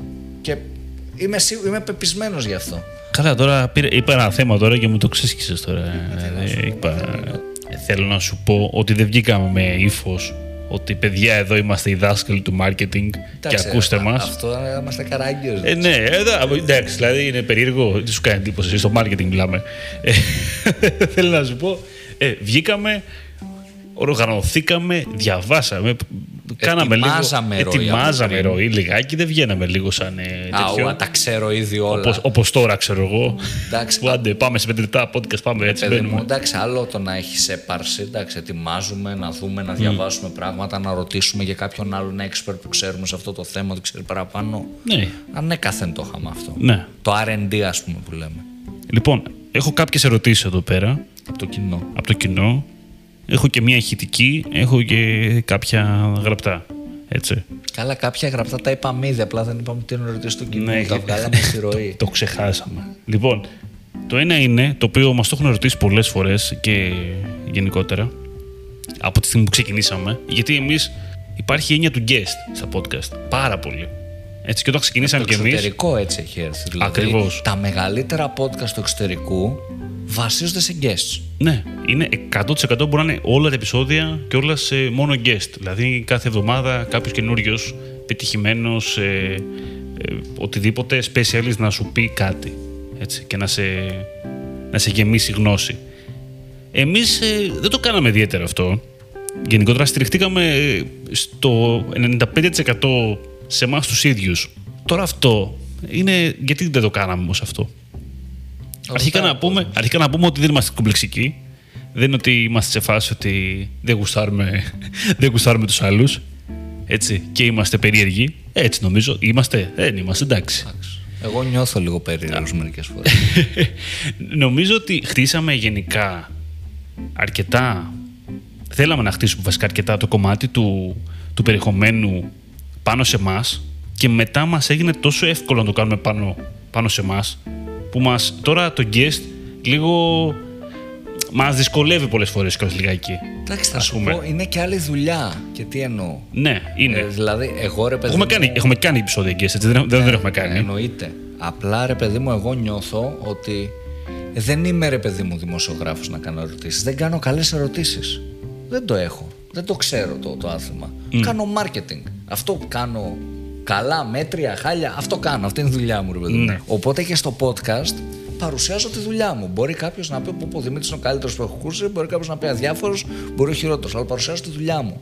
Όταν έχουμε ένα guest, δυσκολεύομαι εγώ προσωπικά στο να είμαι ενεργός τόσο πολύ. Δηλαδή, και θα δείτε και στα guest επεισόδια, ε, αν εξαιρέσετε κάποιους guest που τους ήξερα κιόλας, οπότε ε, ε, είχε ροή η συζήτηση γιατί ήξερα ρε παιδί μου τους ανθρώπους. Μπορεί να είμαστε φίλοι, μπορεί να επικοινωνούμε τακτικά. Στα υπόλοιπα επεισόδια είμαι πολύ πίσω στο τι θα πω. Δεν, νιώθω ότι δεν το έχω τόσο πολύ. Οπότε και η λογική σε εμάς ήταν πάμε να κάνουμε περιεχόμενο με πράγματα που εμείς ξέρουμε. Δεν ήμασταν και δικτυωμένοι, βέβαια, Δημήτρη, τότε για να φέρουμε guest. Έχεις Έτσι. δίκιο. Δεν έχεις μπορούσαμε. Δίκιο. Εντάξει, κοίτα, ε, άμα το τρέχαμε πολύ. θα Είμαστε μπορούσαμε. και ισοστρεφείς εμείς, οπότε δεν είμαστε οι άνθρωποι που θα στείλουμε σε κάποιον εύκολα. Καλά, αυτό. Σε βλέπω 20 χρόνια, έλα στο podcast μου. Δεν Ναι, θα το όχι, κάνουμε. δεν- δεν το εύκολα. κάνουμε γενικά αυτό Ε, καθόλου. Για κάποιο λόγο το θεωρούμε ντροπή, που είναι λάθος δικό μας. Ναι. Δικιά μας βλακεία, Ναι. έτσι. Δεν είναι ότι είναι ντροπή. Προφανώς μια χαρά είναι να στείλει σε ακούω, σε βλέπω, μου αρέσει η δουλειά σου, όλο στο podcast μου. Ε, Εμείς για κάποιο λόγο δεν ξέρω γιατί. Κάτι- Εντάξει, είμαστε λίγο Έχουμε χαμ- φοβία. Είμαστε και λίγο χαμένοι στην καθημερινότητά μας. είμαστε δύσκολοι πολλές φορές να οργανωθούμε με, και με άλλους ανθρώπους, ρε παιδάκι μου και τέτοια. Αλλά μ, είναι κυρίως ότι έχουμε χτίσει, πλέον. έχουμε χτίσει πλέον, ρε παιδάκι μου, κάπως το περιεχόμενό μας έτσι μεταξύ μας. Τώρα, βέβαια, θα σου πω, τώρα είναι λιγάκι πιο εύκολο να το κάνουμε. Επειδή έχουμε λιγάκι χτίσει το πώς Ξέρεις τι μιλάμε δεν κτλ. Θέλω όμως εγώ. Αλλά νομίζω ότι ε, θα είναι, μας είναι πιο εύκολο να είναι κοντά ο άλλος. Αυτό βασικά κατάλαβες. Δηλαδή, οκ, ή να λίγο να ε, Θα σου το πω, έχουμε δουλέψει. Θέλω αν κα- το guest experience που έκανα και ένα post για να κάνουμε. Ναι. Θέλω να είναι κάτι, θέλω να είναι κάτι διαφορετικό. Αυτό δεν θέλω να είναι. Ρε παιδί μου, είμαστε στο ελληνικό marketing. Ξέρουμε τους ανθρώπους που είναι ας πούμε οι γνωστοί στο κομμάτι public speaking ή opinion leaders. Ξέρουμε ότι υπάρχουν και άλλα podcast και κατά πάσα πιθανότητα έχουν μιλήσει. Το να κάνω το ίδιο πράγμα εγώ δεν θέλω. Αν, έρθει, αν κάνουμε το guest experience, να σκεφτούμε κάτι, μια ιδέα που να είναι ένα show που θα βάλεις Κυριακή μεσημέρι να τα ακούσεις και θα σου αρέσει. Και θα είναι διαφορετικό. Οπότε πλέον πρέπει να κάνουμε τύπου κάτι παραγωγή για να φέρουμε guest εδώ που έχουμε φτάσει. Και δεν ξέρω αν, αν μπορούμε να κάνουμε παραγωγή αν είμαστε Αυτό, κανεί. δηλαδή. Αυτό. Τώρα, ας πούμε, αν μη τι άλλο, εκεί έξω, ε, υπάρχουν podcast, ε, υπάρχουν και, υπάρχει και το Business Undercover, υπάρχουν και τα τρία κιλά marketing, okay, που έχουν φέρει guest, έτσι, και το έχουν κάνει καλά. Θέλω να σου πω ότι να φέρω ανθρώπους που έχουν πάει και εκεί, Και να να, το, μάθω. να γίνω ανταγωνιστικός σε ένα podcast άλλο, ας πούμε το οποίο... Ναι, είναι βλακία. Θα- Θα, θα- πει όλα εννο- τα ίδια. κατάλαβες. Είναι ο ίδιος άνθρωπος, θα μιλήσει για το ίδιο Αυτό πράγμα. βασικά θα γίνουμε και ανταγωνιστικοί χωρίς λόγο, ρε παιδάκι είναι μου, και- μεταξύ και τα μας. παιδιά- Ενώ τους ακούμε κιόλας. Ναι, και, και τα παιδιά είναι και καλύτεροι στις ερωτήσεις. Το έχουν, το έχουν και πιο πολύ. Γιατί αυτό κάνουν περισσότερο. Δεν, και δεν θέλω και να το κάνω. Μην σου πω ψέματα. Δεν θέλω. Σωστό και αυτό. Δεν Θες να θέλω. το κάνεις, Όχι, δεν θα το δεν κάνεις έτσι. Ε, ρε, αυτό όχι, λες, αφού το είπες πριν. Ναι, θέλω να κάνω. Θέλω, αν μπορώ, αν, μου- αν κάποια στιγμή φτάσουν τα skills μου και το creativity μου, να σκεφτώ κάτι πολύ ωραίο σαν concept που το έχουμε under construction τέλος πάντων. Ε, έχουμε κάτι. Έχουμε ιδέες. Να σκεφτώ κάτι ωραίο και να φέρω guest. Τώρα το να, να βελτιωθώ στο να κάνω ερωτήσεις στον guest δεν θέλω γιατί κάνω marketing. Δεν θα γίνω δημοσιογράφος, παιδί μου. Marketing κάνω. Οπότε δεν θέλω να το βελτιώσω τις ερωτήσεις μου. Είμαι OK με το επίπεδο που τις κάνω. Που είναι σίγουρα χειρότερες από τα άλλα podcast που είπαμε. Αλλά δεν θέλω να το βελτιώσω. Είμαι Ίσως, καλά. ίσως μπορούμε να χτίσουμε όμως μια διαφορετική συζήτηση εμείς πλέον. Επειδή έχουμε χτίσει το μεταξύ μας, αυτό που, αυτό που πρέπει Από να κο- κάνουμε... Αυτό θέλει από κοντά. Θέλει από κοντά, αφενός αυτό είναι το πιο δύσκολο. Αλλά άμα χτίσουμε το ίδιο πράγμα, με, να έρθει κάποιος και να επικοινωνήσουμε τον ίδιο τρόπο, εννοώ χαλαρά με λίγα λόγια, λίγο, λίγο με ένα χαλαρό τρόπο, άνετο, γενικά πιστεύω ότι κάτι θα βρούμε. Έχουμε, πει κάποια σκεφτεί πράγματα. Ωραία concepts. Δεν ξέρω αν είμαστε ικανοί να τα κάνουμε Ναι. production. Θα δούμε. Θα το, εμείς θα το προσπαθήσουμε. Μμ, Μπορεί αυτό που θα δείτε να είναι χάλια. Αλλά δεν πειράζει. ισχύει. Η προσπάθεια μετράει. Ναι, δεν πειράζει. Εμείς θα το κάνουμε με προσπάθεια και αγάπη. Και όπου τη βγει. Αν δεν βγει ωραίο, το κόβουμε κιόλας. Ναι. Γιατί μας πληρώνετε και αν το δείτε. Έλαντε. Αν δεν σ' άρεσε, κλείστε το. Δημήτρης, πάμε κλείστε το επεισόδιο. Το κλείσω. Κλείστε το εδώ. Α. πάμε, σε, πάμε σε άλλη ερώτηση. Πάμε, ε, έχουμε μια τελευταία ερώτηση. Ερώτηση του Νίκου. Την έχω και ηχητική. Τη βάζω τώρα. Καλησπέρα, παιδιά. Είμαι ένας από τους τολμηρούς. Αυτό που θα ήθελα να ρωτήσω εγώ είναι τι είδατε στο performance και σας έκανε να ασχοληθείτε με αυτό πιο πολύ για και να το συνεχίσετε, να κάνετε και podcast και να μιλάτε πιο πολύ για αυτά και τι βλέπετε ακόμα και τώρα, τι είναι αυτό που σας τραβάει και σας αρέσει πιο πολύ. Θα απαντήσω εγώ. Ίσως απαντήσαμε λίγο, στην Λίγο, αρχή. Πολύ λίγο όμως. Αλλά δεν, λίγο δεν το νομίζω πιάσαμε είναι. και δεν το πιάσαμε επίτηδες. Πες πρώτα εσύ Δημήτρη, γιατί κάνεις performance, γιατί, γιατί σ' αρέσει αυτό το πράγμα. Πραγματικά τώρα. Εντάξει. Σοβαρά τώρα, γιατί σ' αρέσει αυτό το πράγμα. Πλέον, πλέον ε, disclaimer, δεν κάνω τόσο performance, μην σας πω και ψέματα. Δηλαδή, όταν είσαι head of something και συγκεκριμένα ε, υπεύθυνος, πώς λέει, διευθυντής. Τέλος πάντων, όταν διευθύνεις μια ομάδα, ας πούμε, δεν κάνεις τόσο πολύ hands-on αναγκαστικά. Δηλαδή, μειώνεις το, το amount που κάνεις σαν performance hands-on και πας σε περισσότερο στρατηγικά πράγματα και managerial και τέτοια. Όταν έκανα μόνο hands-on, το που με κέρδισες στο performance είναι η δυνατότητα του να είσαι Δαβίδ, βίες Γολιάθ. Είναι η δυνατότητα του να είσαι ο μικρός, να επειδή συνήθως ρε παιδί μου και στα project που έτρεχα εγώ, που τα έκανα όλα. Δηλαδή, εγώ δεν έκανα ποτέ μόνο performance. Μία πολύ συγκεκριμένη περίοδο έκανα μόνο performance. Κατά τα άλλα, έκανα και άλλα πράγματα. Ε, Όπως όλοι νομίζω στην αρχή τους. Ε, νομίζω πως μου άρεσε επειδή και εγώ δεν είχα πολύ budget στα δικά μου project. Στα project που είχα πελάτες και αυτά σε πρώτο επίπεδο freelance δεν ήταν οι, οι μεγάλες εταιρείες. Οπότε ήταν μια ευκαιρία για εμένα το κομμάτι Δαβίδ Βία Γολιάθ. Να έχω το μικρότερο budget, να είμαι ο αδύναμος και με πολύ συγκεκριμένη και στοχευμένη δουλειά να τα καταφέρνω. Ε, αυτό έτσι ξεκίνησε. Ίσως αυτό σου άρεσε επειδή λιγάκι θυμίζει λιγάκι παιχνίδι. Ναι. Και όλος έτσι, νιώθεις ότι έχεις έναν μικρό ήρωα. Ναι, ναι, Το και το κυρβα- μεγαλώνεις εσύ. Ναι, το κάνεις ναι. XP, level up. Έχεις τον κύριο Βασίλη που έχει 300 ευρώ. Αυτό. Τι θα καταφέρουμε να κάνουμε αυτό το μήνα; Ναι, είναι, είναι challenge, είναι challenge. Επειδή μου αρέσει το, το κομμάτι του challenge, ε, με κέρδισε αυτό και ένα ακόμα που με κέρδισε στο performance και συνεχίζει να με κερδίζει Ναι. είναι το κομμάτι ότι έκανες report based on data. Είχε και technical aspects που γενικά επειδή μου άρεσε μικρός να προγραμματίζω, έφτιαχνα Joomla, WordPress και τέτοια από, από πιτσιρικάς που έβλεπα βίντεο στο YouTube και επειδή μου άρεσε αυτό το, αυτό το κομμάτι ε, μπόρεσα πιο εύκολα ήμουν καλός στο technical aspect. Άρα το ότι το performance έχει και τεχνικά στοιχεία μου έδωσε extra boost κάνεις και report σε τζίρο οπότε μου αρέσει αυτό το κομμάτι σε επίπεδο marketing να βλέπω τι έβγαλε ο πελάτης μου ναι οκ φέραμε ένα εκατομμύριο impression, αλλά δεν μπήκα μέσα. Οπότε όλο αυτό. Νο- νομίζω τέριαζε. το, τε- το τελευταίο θα το πω και εγώ γενικότερα. Δηλαδή, ένα κομμάτι που μου άρεσε στο performance είναι ότι βλέπω νούμερα γενικότερα. ε, Θα σου πω. Και τα νούμερα μου είναι πιο εύκολο να διαβάσω τα νούμερα πολλές φορές. Ε, το έχω αυτό λίγο, μου άρεσε πάντα. Ας πούμε, το, μου ήταν πιο εύκολο. Τώρα, το ότι, γεγονός ότι πιο παλιότερα ειδικά το performance είχε κάποια πιο ε, soft technical skills στην πραγματικότητα ήταν και αυτό κάτι πολύ καθοριστικό το οποίο μου άρεσε πάρα πολύ και μου κέντρισε το ενδιαφέρον. Νομίζω όμως ότι το κεντρικό είναι που μου άρεσε είναι το κομμάτι ότι νιώθεις ότι κάνεις optimize κάτι καταλαβαίνεις τι είναι αυτό που πάει καλά καταλαβαίνεις τι είναι αυτό που δεν πάει καλά Έχεις άμεσα αποτελέσματα. έχεις άμεσα αποτελέσματα βασικά. Ναι, ρε, εσύ, πραγματικά αυτό. Και νιώθεις ένας μικρός θεός κάποιες φορές.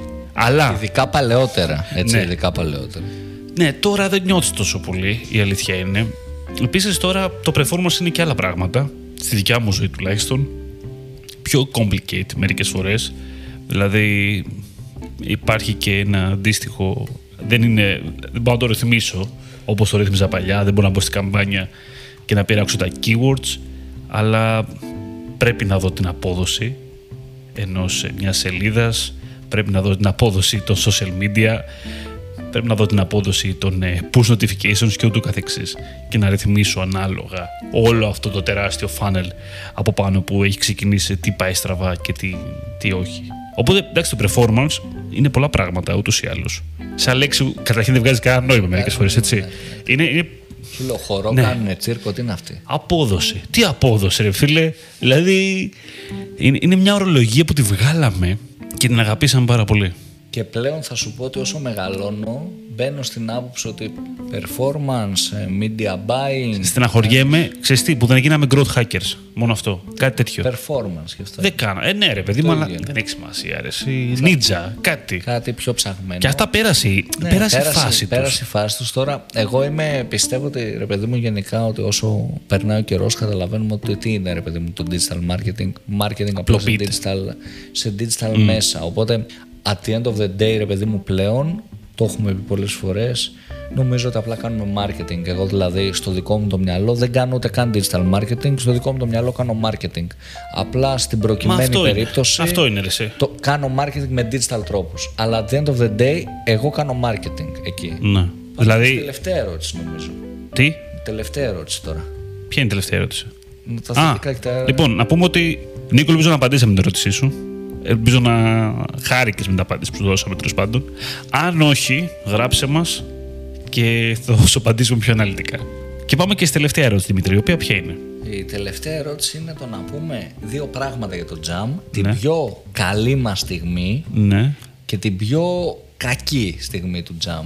Την πιο περίεργη, την πιο awkward, τη στιγμή που έλεγες γιατί το κάνω αυτό το κολο podcast, κάτι τέτοιο. Λοιπόν, θέλω να πεις εσύ πρώτος. Να πω Δημήτρη, Για να όσο πάρω- εσύ να πάρω σκέφτεσαι, λίγο- Ο ναι, Ζαχαράκης ναι. δεν έχει ετοιμάσει τίποτα από πριν. όπως Ε, δεν μου είχες πει την καταλαβαίνετε. ερώτηση, Για δεν ακόμα μια ξέρω. φορά. λοιπόν, ε, στα πιο περίεργα αρνητικά Όπα. του jam, Όπα. δεν είναι ότι με νευρίασε, ας πούμε, σε προσωπικό επίπεδο. Εγώ. Όχι, όχι, το jam δεν είναι. Αμέσω να το πάρει προσωπικά ο Ζαχαράκης. Δεν είναι ότι ήταν αρνητική στιγμή από την έννοια του νεύρου, ήταν λίγο περίεργη στιγμή. Είχαμε φέρει έναν guest, έναν, συνεργά, έναν συνάδελφο που φέραμε guest και τότε ήταν και τα guest από κοντά που γινόταν στο σπίτι του Ζαχαράκη, έτσι. Και ανέβηκε το guest, φτιάξαμε στο επεισόδιο πολύ χαρούμενοι. Ξέρεις, cool, λέω, guy. Μετά λέγαμε να κανονίσουμε για μπύρες, ας πούμε, την εβδομάδα. Έτσι κόπηκε η φάση ότι τα πήγαμε καλά. Ξέρεις, εμείς είμαστε και εσωστρεφείς βέβαια. Έχουμε μάλλον χαμηλό EQ. Δεν ξέρω, μπορεί, μπορεί, οπότε βάζω αυτό το Σαν το, disclaimer. πρώτο, σαν το πρώτο ραντεβού που νομίζω ότι όλοι έχουν πάει καλά. Αυτό, ναι, ήταν Και λες, τέτοια εντάξει, φάση. Σίγουρα θα βγω δεύτερο ραντεβού. Ναι, είσαι σίγουρος, περιμένεις να σου στείλει και γυρνάς και πας να βρεις το προφίλ και σε έχει κάνει block. Ε, και φτιάξαμε το, το επεισόδιο, ρε παιδί μου, να ανέβει, του το στέλνουμε. Οκ, γράφει. Δεν το κάνει share ποτέ. Το ανεβάζουμε, δεν κάνει ούτε like σε αυτό που ανεβάσαμε. Ούτε like, ούτε comment, ευχαριστώ που με καλέσατε, whatever. Και δεν μας ξαναμιλάει ποτέ. Και τελείωσε. Και, δεν, και βγάζει unlike από το jam, σταματάει το interaction ο- όπου είχε τα πάντα. Τέλος. Και λες. Τι λάθος τι, έκανα; Τι, κάναμε; Είπαμε τίποτα, λες τώρα. Τι, τι είπα, ε; Τι έγινε; Οπότε αυτό. Ναι. Τώρα, σαν πιο αγαπημένη στιγμή, εγώ θα πω: Έχω πάρα πολλές. Δεν το κρατάμε κακία πάντως. Θα πούμε. Όχι καμία κακιά. Εγώ περίεργο. Εγώ την κρατάω πιο περίεργη στιγμή. δηλαδή, τύπου, ξέρεις, πε- παραξενεύτηκα ότι τι κάναμε το, στο παιδί και θύχτηκε. Κατάλαβες; Γιατί προφανώς ρε παιδί μου κάτι έγινε, κάτι κακό. Ναι. Αλλά λέω τι κακό κάναμε, ρε παιδιά. Ξέρεις. Αυτό είναι το πιο περίεργο. Ναι. Το πιο καλό. Το πιο καλό είναι, έχω πολλά καλά γενικά. Δεν έχω να κρατήσω κάποιο συγκεκριμένο. Θα κρατήσω το βραβείο, το Gold Award που πήγα και με τη Ζωήτσα και περάσαμε ωραία και θα το κρατήσω σαν την αγαπημένη στιγμή του Τζαν. Αλλά γενικά έχω πάρα πολύ καλές στιγμές. Δεν μπορώ να κρατήσω μία, θα ήταν άδικο για τις υπόλοιπες. Οπότε βάζω το βραβείο που δεν είναι in, po- in podcast, είναι out of podcast γιατί θα οδηγήσω πάρα πολλά. Δηλαδή, highlights έχω πάρα πολλά και με guest που κάναμε που φέραν πολύ ταλαντούχα άτομα και ωραία πράγματα που είπαμε και feedback ακροατών. Δεν μπορώ να διαλέξω κάτι, οπότε θα πάρω το gold βραβείο, θα το αφήσω εκεί και τέλος. Μμ. Εγώ νομίζω θα πω σαν χειρότερες στιγμές είναι μία-δύο φορές που είχε γίνει που είχαμε τεχνικό πρόβλημα. Τη μία ήταν, ήταν μια φορά η οποία είχε γίνει κάτι και πρακτικά δεν είναι σαν να μην γράφτηκε το, το επεισόδιο. Και αυτό ήταν με guest, ήταν με το Σταύρο βασικά. Το Ήταν με το Θοδωράκη. Σταύρο. ναι, λοιπόν, ήταν, ήταν και το πρώτο νομίζω. Το πρώτο επεισόδιο με τον καημένος. Σταύρο δεν μας ήξερε ακόμα. Ήταν πρώτο record πω, και πω. του στέλνω ζαχαράκι. Έλα, Σταύρο, έγινε μαλακία, δεν γράφτηκε. Λοιπόν, α, ο- α, αυτό, λοιπόν, έχει ξαναγίνει όμως αυτό. Λοιπόν, αυτό είχε γίνει με τον Σταύρο και είχε γίνει πρακτικά ένα λάθος και έκανε έκο.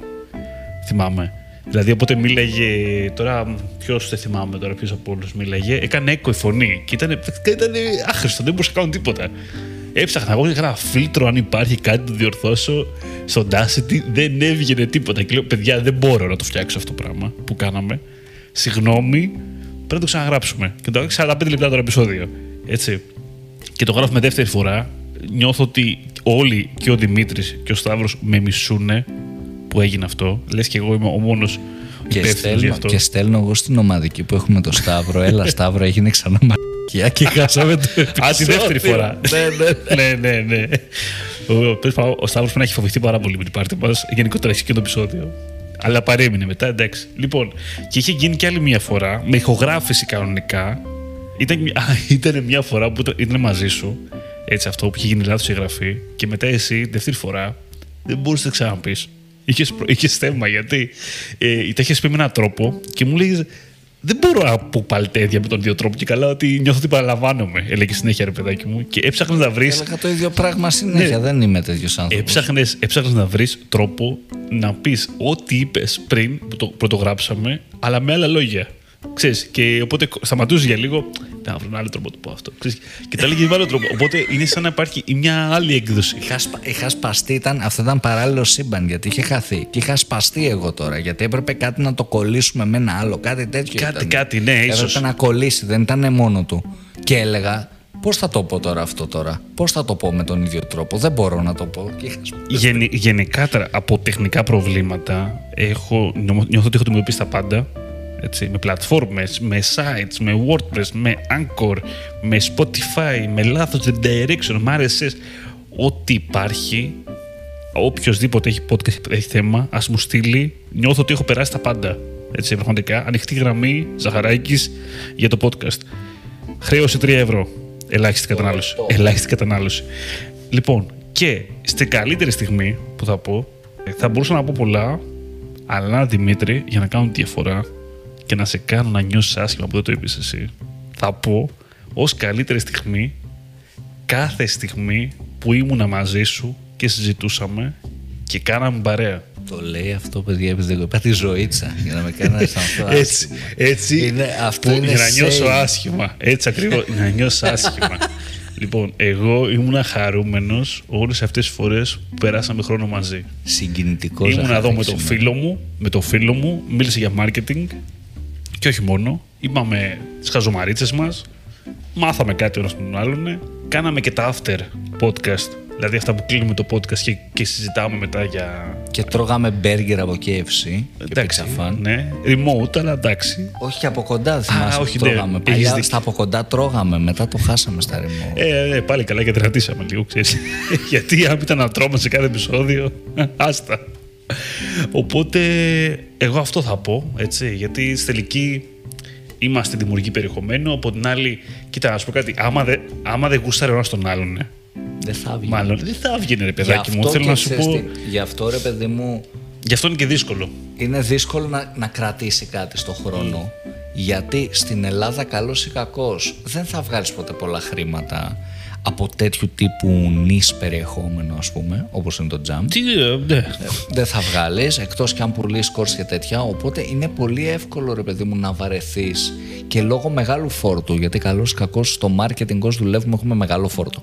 Κατά κύριο λόγο, είτε κάνεις freelance, είτε σε εταιρεία, είτε έχεις μεγάλο φόρτο. Και άμα το βάλεις κάτω, είμαστε, κάνουμε το jam τα τρία πιο over, Overcapacity. over, overcapacity χρόνια μας τέλος πάντων από άψη δουλειάς. Γιατί και οι, τρει, και οι τρεις πήγα να πω.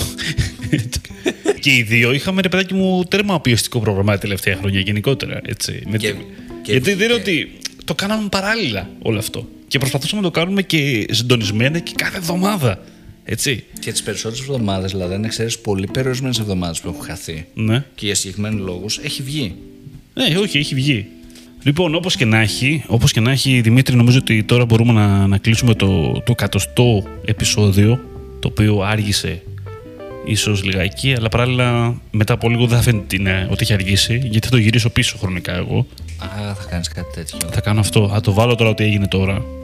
Και μετά από Το κανένα 20 ενάμιση μήνα. Το 22, αλλά μετά θα το βάλω ότι έγινε το 2019, κατάλαβες. λοιπόν, όπως και να έχει, αυτό ήταν το 100 επεισόδιο, παιδιά.